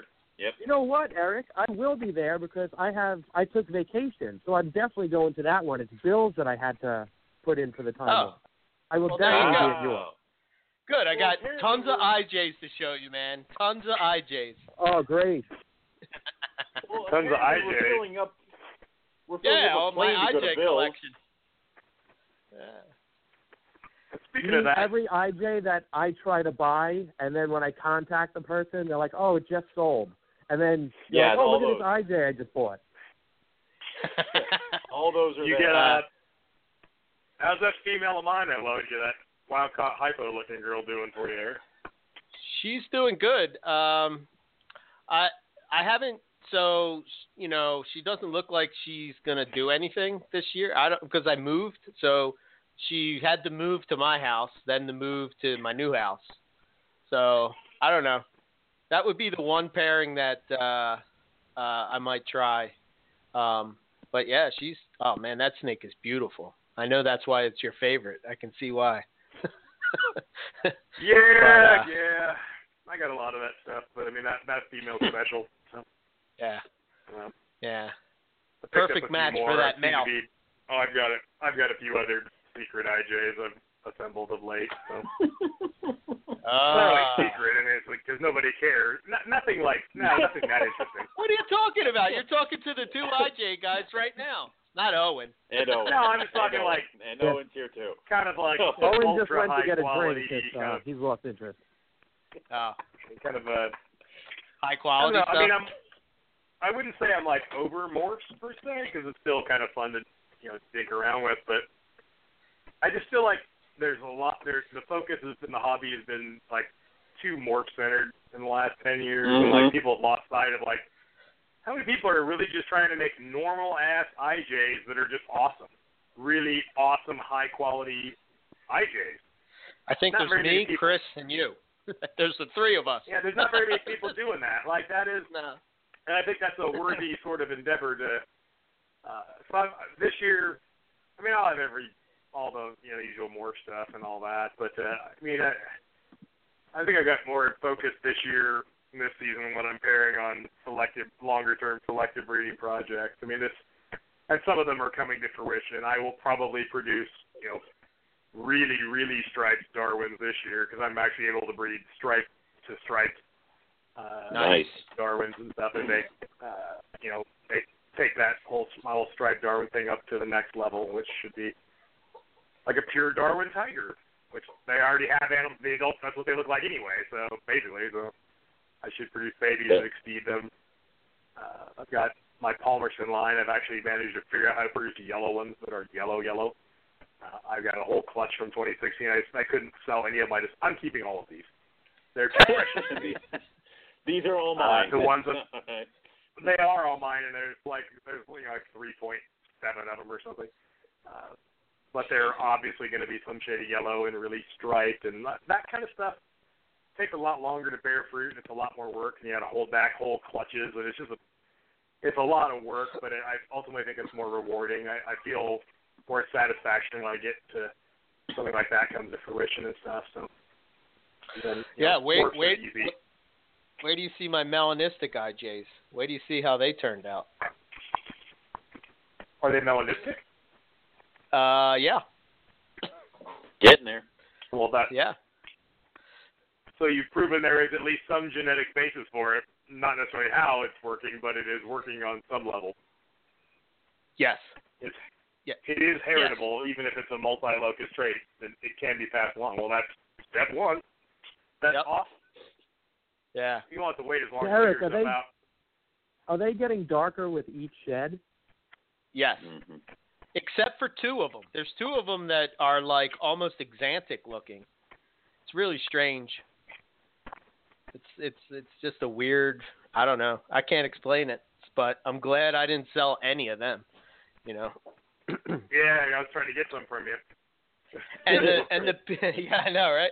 And the people Try that at the, the people that were uh uh you know saying oh well you know w- yeah, w- maybe it's just the uh, the other parent or whatever you know and I followed your your advice Nick and I bred it to like a GQIJ. That's like the brightest IJ you could possibly you know what I mean like super super light bright uh no melanin in it at all so I don't know Pretty Yeah, cool. Because then if you get any dark babies, you know where it came from. You know it's Yeah. coming from mom. You breed Yeah. two dark snakes together and you get dark babies. It doesn't tell you anything. You breed a normal snake or a nice snake, a brighter snake to a dark snake, and if you get something dark, you know where, you know which parent was throwing that. So yeah It's a long process proving stuff out. I mean, I got a, I got a morph I could potentially prove out this year. Another one, we'll see. Cool. Statistically, most things don't don't pan out, but might have some answers on one, maybe two potential new morphs this year. But I don't know. that's cool I'm more interested in my my Julattens are breeding like crazy. Like that excites me far more. Like I got Oh yeah, that's a badass Oh, snake. one male. Yes. yeah. one male breeds, one male doesn't. You know it doesn't breed. You know it doesn't really breed. My Xanthic IJ. Like I had those two, and I sent you the proven. I took a gamble and sent you the one that was the proven breeder because I like to look at the other one. Yeah, Uh-huh. I figured that was not a good idea. You got the better one because yours. The one I sent you breeds. I finally caught a Uh, lockup yesterday. My season's two thirds of the way over because I start cycling late. I've still got a three weeks of cycling still before I can start warming up. I finally saw his lazy ass lock up for the first time. wow. So I mean, haven't seen a lock with my Axanthic IJ either. I haven't No? seen anything with him. Nope. Huh. That's I was. I was all I was so I have a female adult Xanthic too, and I uh obviously wanted to breed the Xanthic pair together, and I wanted to breed the Xanthic male to uh, visual granite female. That's uh, got a couple time over proven breeder. One of those uh, female granites that actually lays good clutches. She's outcrossed. And she's because I made her and she's outcrossed, and go figure, she lays actually for legs. It's actually Wow. never, never produced an infertile one. Never made a slug even. Um, go figure. But uh, yeah, I uh, I actually put my granite male with my Xanthic female because I'm like, somebody needs to breed this female because if I don't get anything out of her, I'm going to be devastated. Uh, and double heads are better than nothing. It's actually Right. Right. probably worth more than making visuals actually, but. Uh, the granite male bred her once. Now the Xanthic, I've seen the I've seen the Xanthic male breed the granite female once. Now I'm going to put the Xanthic male with the Xanthic female. It's one of those rare instances where I can mix and match those two males with those two females as many times as I want, breed both males to both females, and I will know with absolute certainty who fathered which baby because they're both they're all homozygous for two different recessives. So any Oh, okay. female Xanthic lays a, a dual paternity clutch. Any babies fired by the Xanthic will be Xanthic. Any babies that are normal are double het because they can't not be. And the same with the other one. So uh, even if I interchangeably use those two males, you can tell instantly who the dad of each individual baby is with zero questions because the only two outcomes are, you know, granites or double hets from one or Xanthics or double hets from the other. There's no other possibilities. So I'm like, well, I guess, uh, you know, normally I'm really loath to use more than one male unless it's absolutely like I just have to give up because I don't like. I'm just lazy, but I don't want to have to make a lineage chart that's got two different potential sires. I think it looks unprofessional. Uh, Right. Mhm. I've only I've only ever had one clutch like that. I subsequently figured out. I'm pretty sure who the dad actually was definitively, but I couldn't really. I can't say with absolute certainty. But Right. uh, so I, I really don't do that. But this is one instance where actually you you can. Uh, yeah, that's going well. That's Had cool. my first ovulation today. I'm stoked. Uh, There you go. Queen Queensland water pythons of all things. Oh, really? Cool. Yeah, I got a bunch of other. I've got.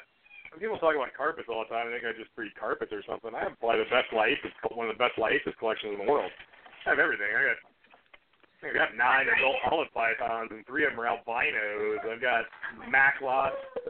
I've got all water pythons. I've got New Guinea water pythons, Queensland water pythons, and and Northern Territory water pythons. I've got freaking Dunn's pythons. I've got I have everything. I have literally every Liasis you could possibly get. Every population of Macklot's, Roti, Semau, and Timor. That's And awesome. Yeah, you should Damn. get some It's right up your alley, I Owen. More. I need more. yeah. I got a female Dunn that's got nine enormous follicles. Uh, now you Male got my interest. well, I don't. I don't think anything's gonna come of it. I no. They're so little. They're so rare. They're so rare that there's no data. There's no like, oh, they get this big. How big do they need to be to breed? Who knows? No one can tell you because there's none around. And Right. I always figure they're about halfway between a Sabu and a Macklot's.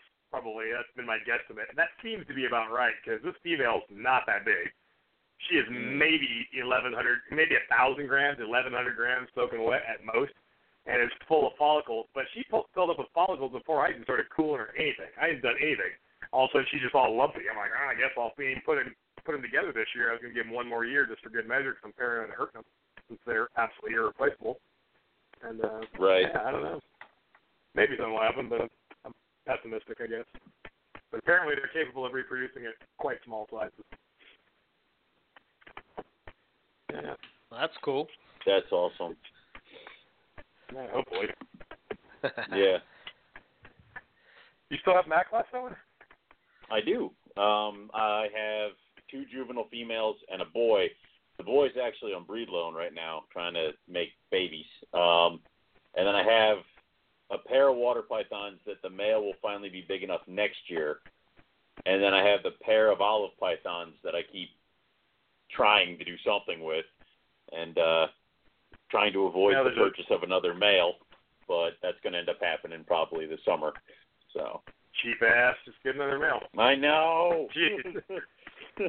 so, Uh, little thing about those Liasis is that they will breed way smaller than people think. Like all of Yeah. my male olive pythons live in tubs because the male olive python starts producing sperm when it's about the diameter of a quarter. They do not need to be great big giant things, and little tiny ones seem to breed better. Male anyway. They don't need to be. Yeah. They don't need to be nearly as big as you think. Uh, you have Queensland fuscus. You have the must or New Guinea or the unknown fuscus.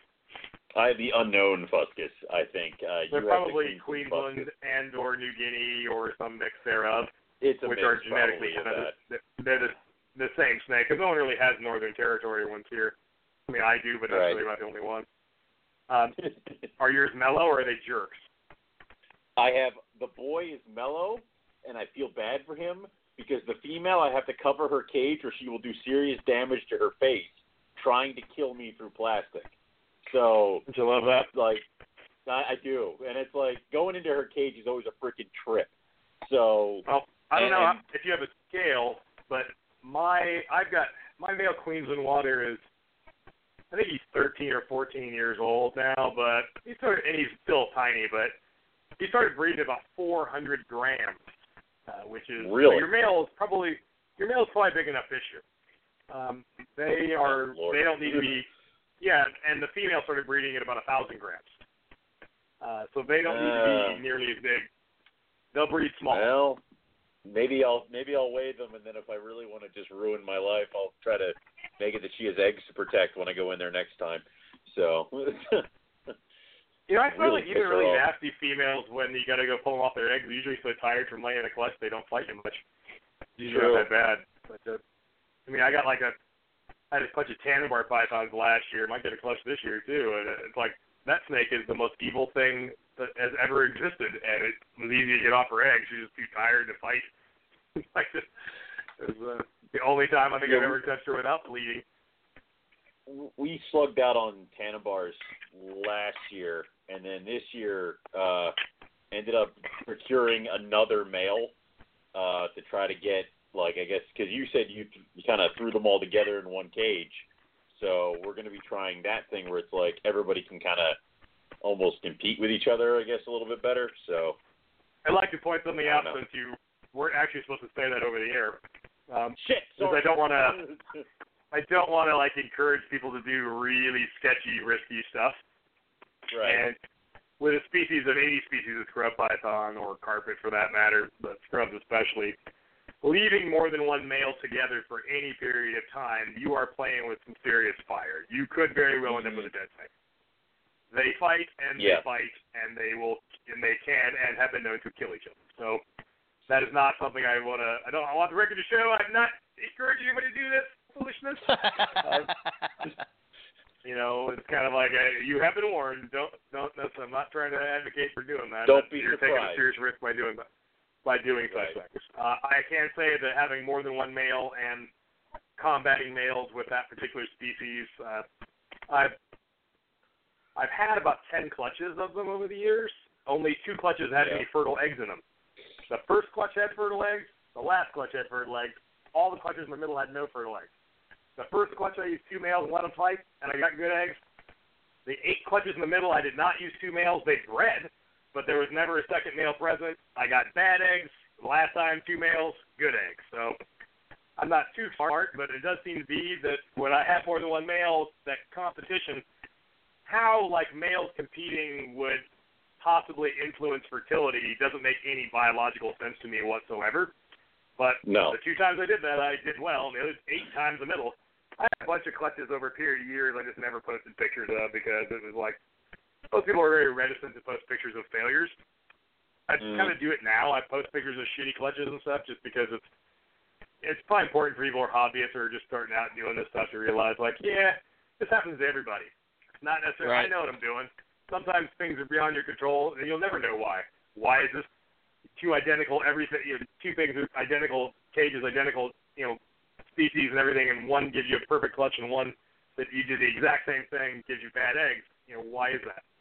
Uh, there's a kind of a random sort of nature to things, and it's kind of important, I think, probably that people just getting started to realize that you know even people that are pretty successful at breeding things occasionally crap out. Uh, it happens Yeah. to everybody, so. uh, It, it's going to happen to me this year. I'll probably have I, every year. I have three or four whole clutches that go in the garbage, where they're either all bad, or you get those ones where they're all fertile, but there's something wrong with them, and the embryos just kick off one at a time. By the end of it, you got like one baby that hatches and croaks or something, and that kind of thing. Where there's a week, Yeah. you know, something like that. It's, you know, birth is bad. right Hell, I had two. I had two two-headed snakes in the same clutch last year, Jesus. sired by your male granite, your male axanthic, IJ. So my granite female, who is a twin, produced two two-headed double heads. Both Oh, wow. dead because they're all up. Yeah, there's there was only seven eggs. Seven eggs. Two of them had two-headed snakes in them. So they What? still Oh survived. But sucked, yeah. uh, but I mean, so yeah. Look forward to that. Are you breeding your axanthic by any chance this year? Me? No. No, I kind of, I'm kind of like taking the year. Well, I'm really kind of taking the year off because Owen and Matt were telling me horror stories of when they moved, how their snakes just had nothing but problems. So, yeah, I'm not in any Uh, rush. Yeah, that's that is a true stories they're telling you. Uh, Yeah. I it's like quit my job and started breeding full time like 11 years ago, but right. about two years. I didn't have a snake building initially. I built that about two years after I quit my day job. Uh huh. And whenever you hire a contractor to do anything, it's never on time, and so it's months Mhm. late getting finished.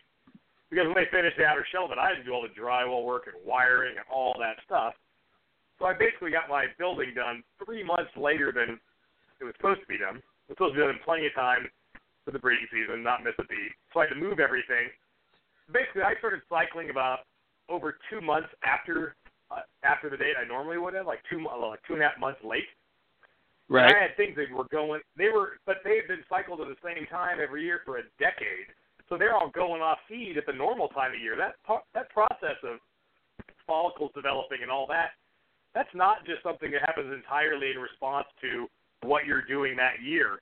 Um, they get into an annual rhythm, and that train had left the station two months before I started cycling. And so I had the worst season of my. Nothing got sick or died, but I had the worst season I had ever had. I produced a total of like 81 babies uh, for the year, for the entire Mhm. year, 81 babies. Which you you can see how much how many snakes I have. For me to produce 81 babies is absolutely just unfathomably terrible. Uh, and not even a really awesome 81 babies either. It was just kind of everything took the year off, or you know they were. Uh, I did get a bunch of olive pythons that year, and by chance I was pulling the glass out and I put on the top of the egg boxes, and I grabbed the same exact piece of glass that I had used for that same female's clutch the year before, and she laid Uh-huh. on the same day two years. She laid on exactly the same day two years in a row, even though I started cycling two and a half months later. Just shows that that process was already well underway before I even did anything. Right. Uh, and you you have a window of time that they need to you know to get those males breed with those females and everything. And what will happen is if you move and you disrupt them and stress them you're going to miss that window. And it's yeah, it's, if you were going to ever take a year off or take it real life, this would be the year. Yep. Especially if you're moving kind of like close to the you know if you move in the spring or early summer, you might be alright, but it does really disrupt them. Yeah, because I moved like in September. It was, yeah, I figured it was uh Better than it was good to good to take the year off. So Owen moved in December. What was it? December? Owen moved in January? December. Yeah. Oh, Jesus Yeah, I moved Christ. in December. So Yeah. I I really messed that all up. So you know. Yeah, I figured Yeah, I hit it. but now you don't- I hit it hit it hard the following year. You know, everything will be good and dialed in, and you know, I'd rather do That that. time of year now, or- chance. I'm like aggressively trying to make more snakes, and I have so many freaking babies sitting here. Like I have like 200 babies sitting on the shelf. Why am I trying to make more of these things? You kidding me? What am I doing to myself? Every year I fix these thoughts, and it always seems to work out. But I'm like, where are these all going to go? And then, you know, I've got to. They're I gone. Gotta get on. I gotta. Well, never quite that. I wish it was that easy, but I gotta. Probably should make more of an effort to actually sell snakes. But, uh, you gonna? You're not. Your Axanthic's not breeding at all this year, Chris, or you haven't tried him? Uh, he's with a female, but uh, I haven't seen anything. Um, for the most part, they've stayed as far away from each other as possible. Well, that's not what you want. Uh, nope. and everything else I have has uh, has locked up. I mean, I've seen locks for maybe the last month, maybe two months. How big is your male Exampic? Um, I want to say he was about 600 grams. On the small side, but big enough. Do you ever like my- uh, during the breeding season pop your males and kind of check their hemipenes? Males that are uh, kind of in a reproductive mode, their hemipenes will be really small most of the year, and then during the breeding season, their hemipenes will literally be like three times bigger than normal. They're literally just engorged all the time, and they'll obviously Right. be sperm in them and stuff.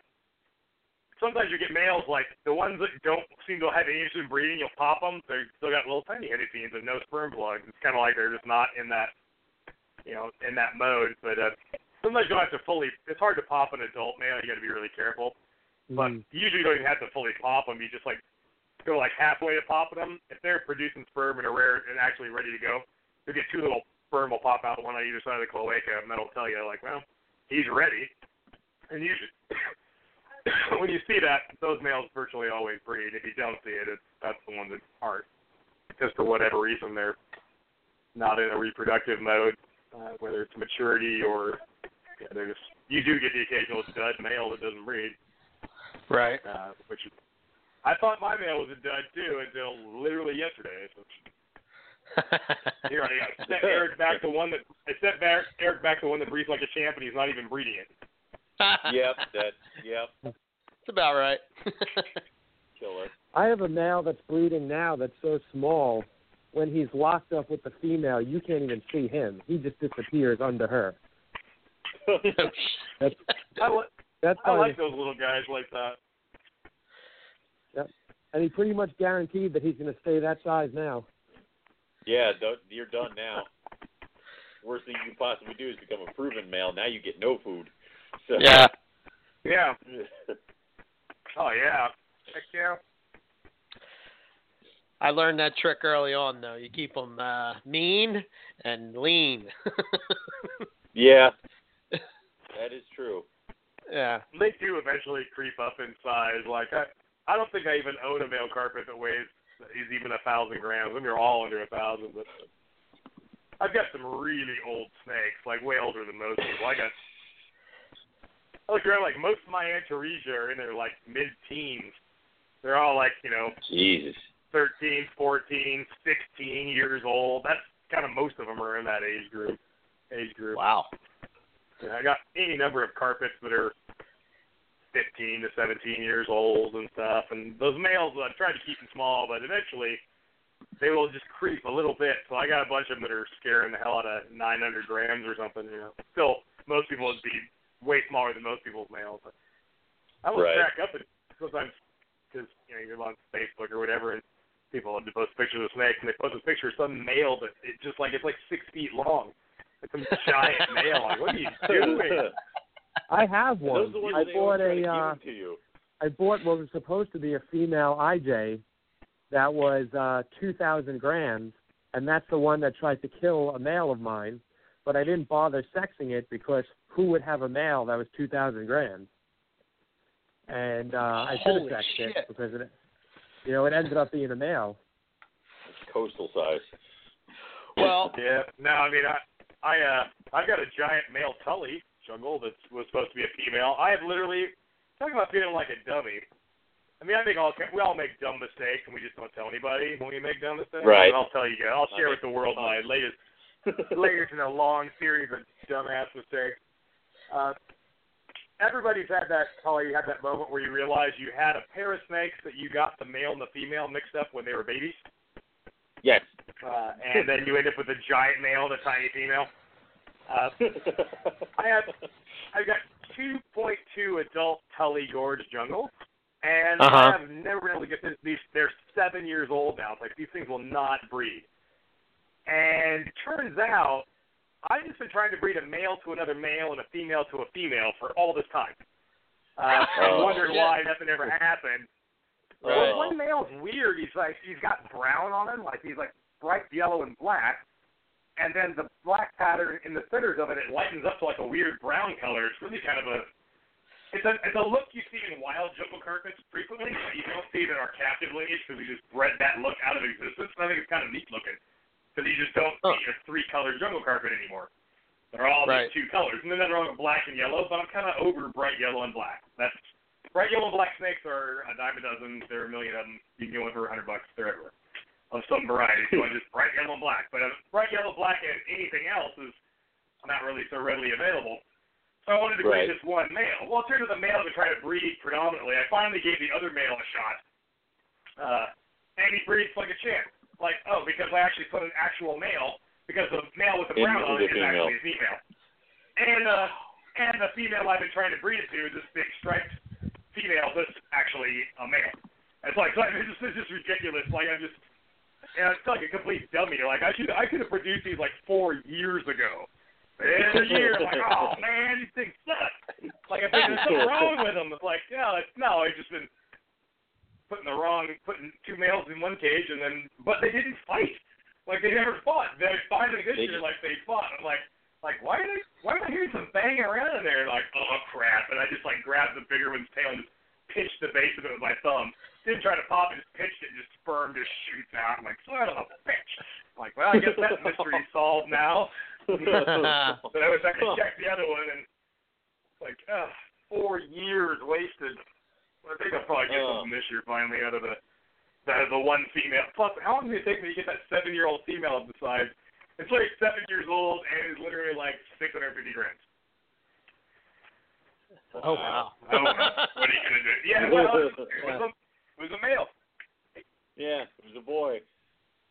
Jesus. Yeah, well, yeah. I did. uh I did a trade for uh with Mike Curtin. Uh I don't know. It's like two years ago, maybe. Maybe it was a year. I can't remember how long ago it was. But um, it was for the male tiger IJ, and I literally, hate that suckers. I have never seen an IJ male. This I, I was like, oh my god, this thing Yeah. is so big. I was like, holy shit, Mike. From What the? Mike Curtin. Yeah, I'm like, Yeah, what I- the I- fuck are you feeding this thing? I I picked him up for you at the Why show, and I'm like, you're not gonna like this. He's Oh huge. my god. Oh. So, uh, it's bigger than any of my females. That's how big. It has to be easy. What would you say, Owen? Two thousand grams? Something like that. It's it's it's lar- it's medium sized male coastal in my opinion. So it's Yeah. like he's a yeah. I'm like wow. so, Like, holy shit. That's surprising. Mike knows that's not necessary. I'm quite sure of that. Yeah, I don't know. I don't. I mean, like I said, I don't know. Like maybe just. I, I don't know. Uh, But I was just like, holy shit, Mike, this thing is fucking huge. it's just so big. yeah. Like, God damn. But uh, I won't even. I won't. I won't buy a big male. Like I would just not even. I don't. I would say direct, but I mean it's like I don't want to have to house a male. Just I don't want to have to. I got a lot of snakes, and you know cages for bigger accommodations for breeding size females are always at a premium. They never have enough Yeah. cage space for large adults. You know, so you keep your males small, so you don't need to give them big cages, and it works out better reproductively anyway. So I've never, I couldn't bring myself to give a male a cage I could be housing an adult female in because it's just that big. I mean, I'm doing Yeah. that currently, but the situation with the Tully, I just figured this out like three days ago. So we haven't I know we my haven't long adjusted term yet. solution is. Oh, Yeah. and and the other the, the the even dumber part is of the 2.2, two are ba- two of them. I thought both females were striped and both males were banded, but it turns out that there's a striped male and a striped female and a banded male and a banded female. So I could Oh, been wow. breeding beautiful, like that could've been bright yellow striped animal to another bright yellow striped animal. They're like 90% striped. And it's beautiful, locality specific, brightly colored striped awesomeness. And I didn't, and I can't even do it this year either because now I now because the banded male bred the striped female and finally got locked. It's like God, I can't change horses in the middle of the race. I got to see that through. If I keep that big ass one around. I guess I can breed striped to striped one next year, but it's oh well. At least now I know what I have. right, right. But, uh, yeah. I know. I, So, I've been waiting for.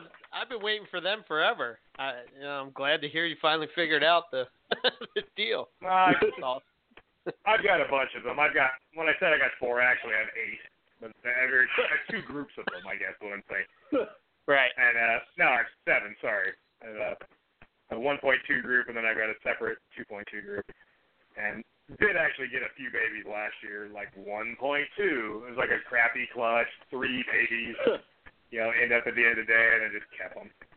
Right. I do a lot of that. I, every year I have whole clutches that people don't even know about. I just keep the whole clutch. Like, I, I got to do something now. Something getting buried alive and hold back. Like I don't know what I'm thinking. It's like I'm just in denial of physics or something. Like, eh, what's gonna go?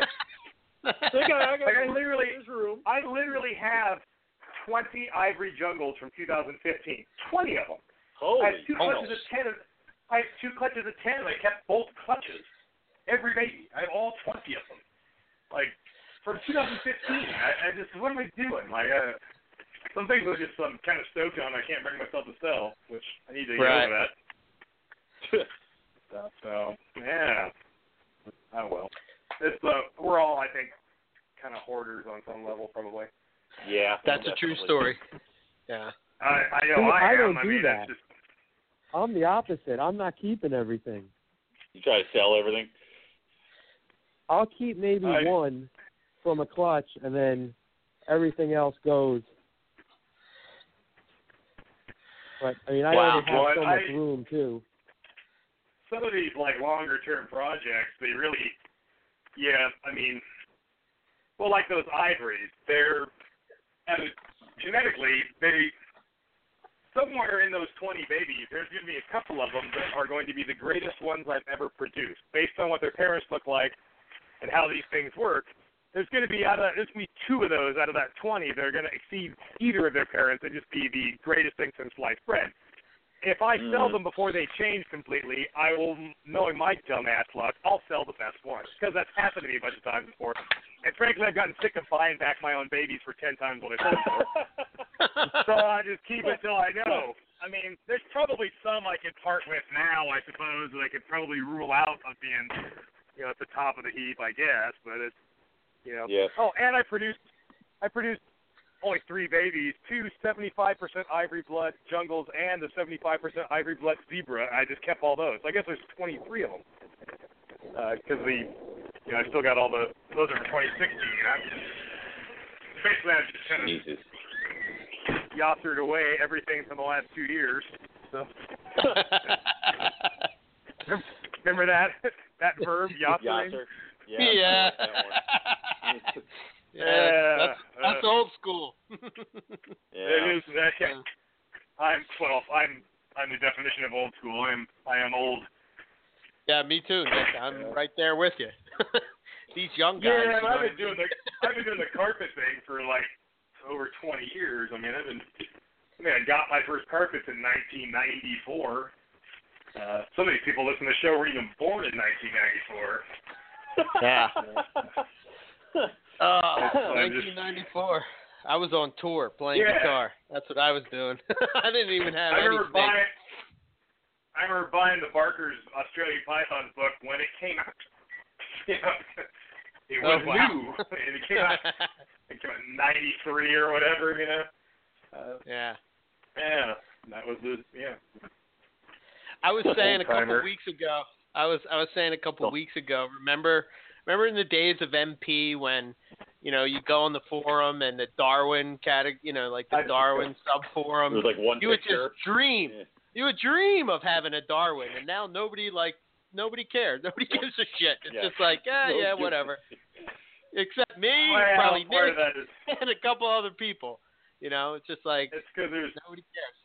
well, you have two things to blame for that. One is people's obsession with morphs, and Yeah. Right.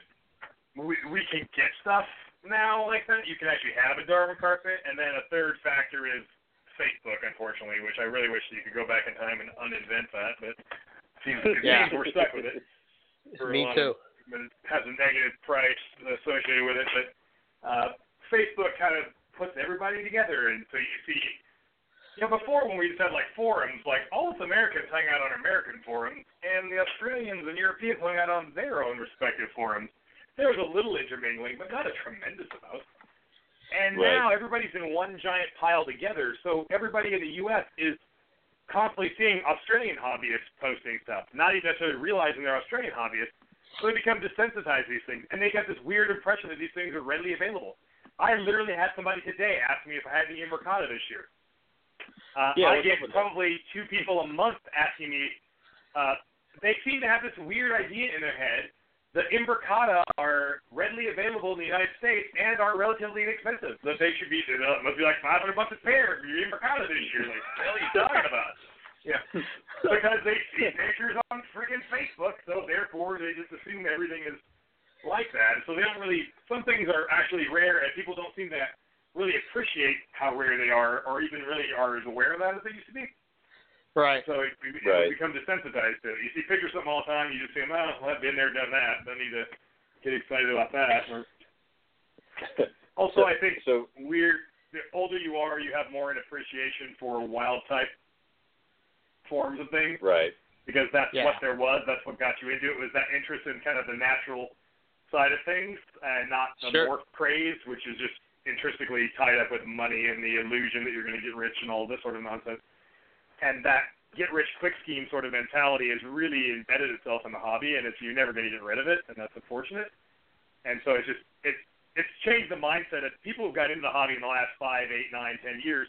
A lot of them, it's it's just morphs, morphs like like things don't have value unless there's a freaking morph involved. And you see these people, and you know who I'm talking about within our community. You're all thinking of a couple people right now, and it's Uh-huh. literally just the only thing that matters.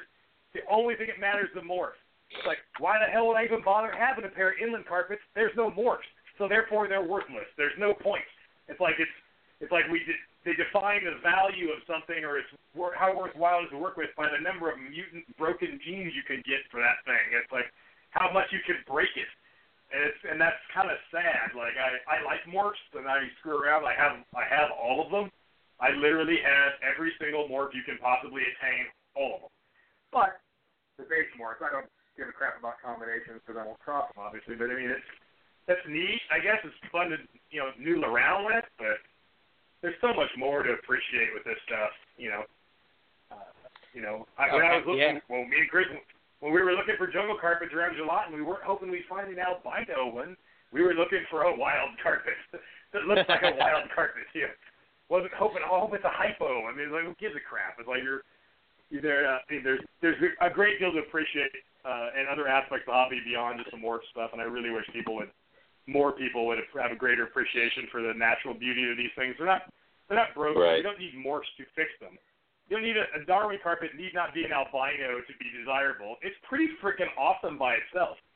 Doesn't need to. An albino is not an improvement on a normal Darwin. It's different than normal Darwin, and maybe that's cool, but it's not better than and stuff. And this, you know, that I I don't know. So I'm I'm actually trying to like find more normal pure jungles currently. Like like when some people are looking at it going backwards, but I'm actually like the things I'm adding now are mostly just wild, like nice wild types of things, but I don't have enough wild types or enough diversity. Uh, Right. Stuff. I seem like that's the area I want to bolster more. Like I should make more bright, awesome jungles that are just jungles that don't have to be super zebras, you know, and this kind of stuff. So Yeah. Me I and say Chris that have ironically, think that that's why was- I make like Go ahead. I think that was one of the good things that came out of the trip was it made me it made me more interested in the the wild type stuff. Because as soon as I got home, I went on the internet and I would go on the I would go on the Australian like the, even the older forums or uh, just Google image search uh, the different localities. So when we were in Australia, we would pass all the different roadhouses, and the roadhouses were all named after those areas and uh, you know if you could do a search for that the name of the roadhouse and there were carpets that had that name to them you know or some, Oh, yeah. or some of the Right. rivers there all That's cool. Yeah. Oh, look, You know- oh, there's Tully. Oh, now we're in Palmerston. Oh, oh, now we're in Atherton. We were, we ate lunch at twice in Atherton. Wow. Oh, and back to Stephen Katz. Yeah. Remember when he was hitting on the and trying to flirt with the really good-looking girl that worked at the restaurant we were eating at? i thought we were done with him uh, No, no, circle back. Continue. since since you brought it up you mean the note that he left for the waitress after the Uh, the bill yeah. Oh yeah. oh shit. And I'm just looking like this waitress, and I'm looking at Stephen Katz. I'm like, dude, you are really optimistic. Like, like that is like. That's like, uh, like, that's just, you ain't out of your what does that have to do you doing? see trying to talk about carpets and nick's got to bring that up again Yeah. You always, always circle back. Fine. That's right.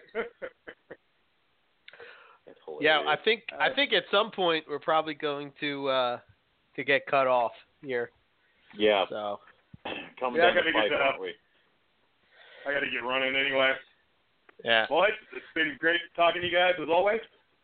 Likewise. Definitely. All right, gentlemen. See you at Carpet Fest. Talk to you next Right. time. All right. See you, Nick. Bye, See Nick. Nick. All right. Let's get rid of Nick is. Salemi and then we can do other stuff. Yeah. Chris, get You're get rid of me, all right? Nah, Chris. I, I wanted to try to talk some IJs with you, but you know, you know, that's, that's, that's how No. it goes. Yeah, I know. Uh, uh, We'll save that When, uh, for we'll save that for when uh Rob Owen's on Stone is vacation? on and uh Yeah. and Yeah. not around. yeah. yeah. That's what I'm saying. I, if you want to give me the night off and grab Rob Stone and Chris Salemi and do an IJ show, I'm all right with this. I'm not going to fight you. So, Okay. you know. uh, fair you enough. just can't do it two. Di- if you try to replace me, I'll kill you. So, you know, No. I'm just saying. Oh, and I told you before, there's no replacing you. You're a one of a kind guy. Yeah, You know what I mean? yeah. I- I you will never Oh, be replaced. Story. You will never be replaced, my friend. You know, if we'll one of have us plenty of time to talk IJs at Carpet Fest. yeah, yeah, it's yes, true. it's a true story. But uh, yeah, well, I'm glad that uh, yeah, well, I'm glad you got to go on the trip at least. And uh, sorry we couldn't go, but always next time, I guess. Yeah. You know. Next Always time. next time. Set up We that hope. uh that jar, like uh who said that? Uh Mike Pinnell? The You jar. he said? Yeah. The jar. yeah, he's got jars everywhere, all kinds of jars. he's filling them up one by one. But uh now it wasn't all that expensive, you said, right? Wasn't that bad? Uh, the the most expensive part was the airfare. I actually just paid it off now, but um, the most expensive part was the airfare, and then everything else was just uh, you know, buying food, uh, you know, but you're not you're not spending a ton of money. It was expensive, like buying water and uh, in the smaller towns, but uh, as long as you were in a major a major town at a supermarket, I mean, prices were no different than here. Gotcha. That's awesome. but it was worth Cool. it. The uh, Cool. the money was worth it. Well spent. Awesome. All right, Chris. So uh, yeah, I'll see you in April. Is it April? Yeah, Yeah. April at uh at Bill's, right? At Bill's house, yeah. Yeah, I got I got to start looking for tickets to there, but yeah, I'm I, I have off, so I'm definitely going. I just got to get the uh, flight booked. So, I guess uh, let's maybe coordinate it if you want. I don't know. I guess both you guys are going. Oh, and you're still up in the air. Or are you are you definitely going? What about Bill's? Uh, yeah. I should be able to go. Um, I have to do. Uh, we have to do. I have to do Bills, and then I have to do. Uh, either I'm flying out to Colorado or Utah to see my sister. I think a couple months later. So it's like it's going to be a busy spring summer for me, but I should be able to do Bills. Um, if not, I, I don't know. I'll sell a bunch of baby snakes, and we'll we'll get the Bills somehow. So Okay. Well, I'll start looking and see uh, see if I can find something, and if I find something cheap, yeah, I'll let you guys know. And yeah, Chris, you'll have a good Well, we time also- down there. It's a blast. We also got to tell Yeah, Matt I- I was because pretty Matt was couldn't thinking about coming year. on. So Oh yeah, Matt and his Matt wife. wanted to come. Yeah, yeah. Matt and Kim wanted to come too. So there's that. Yeah. So. If you think I'm high end, where do you see Bill's spot? Yeah. you know what I mean? there's there's Eric high end, and then there's Bill high end, and Bill, high end. is- Yeah. That's high end. but what uh, about Owen high end? Uh, there's no such Owen? thing. Anyway. No, no. no. no. Let's Uh, be reasonable. Yeah. Uh, but uh, all right, let's let's wrap this up and uh, get going. So, all right, Chris, All right, thanks I for will uh, uh, see coming on. then. All right, man. Yeah, anytime. Yep. All right, bye. All righty, another one in the books. It feels weird that I'm. Uh, it's nine o'clock, and usually we're starting by now. when the show uh, should be starting. So- Yes. damn it. You know, I now have to go upstairs and put up with Jim for like several hours now because it's Oh, I'm. I'm so know, sorry, Owen. I'm you so should sorry. I'm so sorry. you sorry. should be. Uh, I'm sorry. I apologize. The deepest part of my heart. God uh, damn it. uh, all right. Uh, let's see. Don't forget, go and vote for us. Uh, day, I guess every day you have to go and vote. The links, post them all over the place. They're on the pick of the week, Morelia Python Radio page, all over the place. Reptile Report. Go there and vote. Vote on the other categories as well. If uh, you know, there's tons of categories. you know somebody in them. yeah, Yeah. it's good to uh, it's good to uh, to show some appreciation for people that work hard uh, for the hobby. Uh, so yeah, go show them some love and show us some love too while you're over there. Like I said, if you dig what we do, then uh, you know it's a no-brainer. If you hate our guts, then don't vote for us. Then what can I Then say? no for us. Why are you I mean, it's- Yeah, it's that simple. why, why are why are you here? So there you go. yeah. Um, so, okay. Uh, Morelia Python Radio dot com is our website. Uh, Morelia Python Radio, Facebook, Morelia Python at Twitter. Our email is info at moreliapythonradio.com. Um, and we got Carpet Fest coming up. Uh, Northeast Yep. Carpet Fest is June 3rd. Um, I'm going to be posting up some hotel stuff and whatnot that's local. It's in Warminster, PA. Uh, uh, so if you have any questions or anything, feel free to reach out for me. I guess the best place to find up to date info would be the Northeast Carpet Fest Facebook group. Uh, that's where we all chat amongst each other. Um, so um, try to get this stuff squared away way before it's time. I already started working on my house to try to get shit together, so I'm not doing it the week Yeah. before like Owen and Howard would do and be all stressed out and freaking out and all. Well, But you're uh, still gonna get stressed out, but you know. Go oh on. yeah, yeah. Yeah. Um, but uh, yeah, it's definitely a good time. Uh, it's definitely fun. If you're down in the south, anywhere by Texas, or can make it out there, there's the Southern Carpet Fest, which is also a, a blast. Uh, which is at Bill's house. Um, he's in Arlington, Texas, right? mm-hmm. Yes. So uh, Yes. definitely a good time down there. Meet a lot of people, a lot of chondro guys, a lot of ball python people, uh, carpet people. You know, just a just a good mix of uh, of people down there.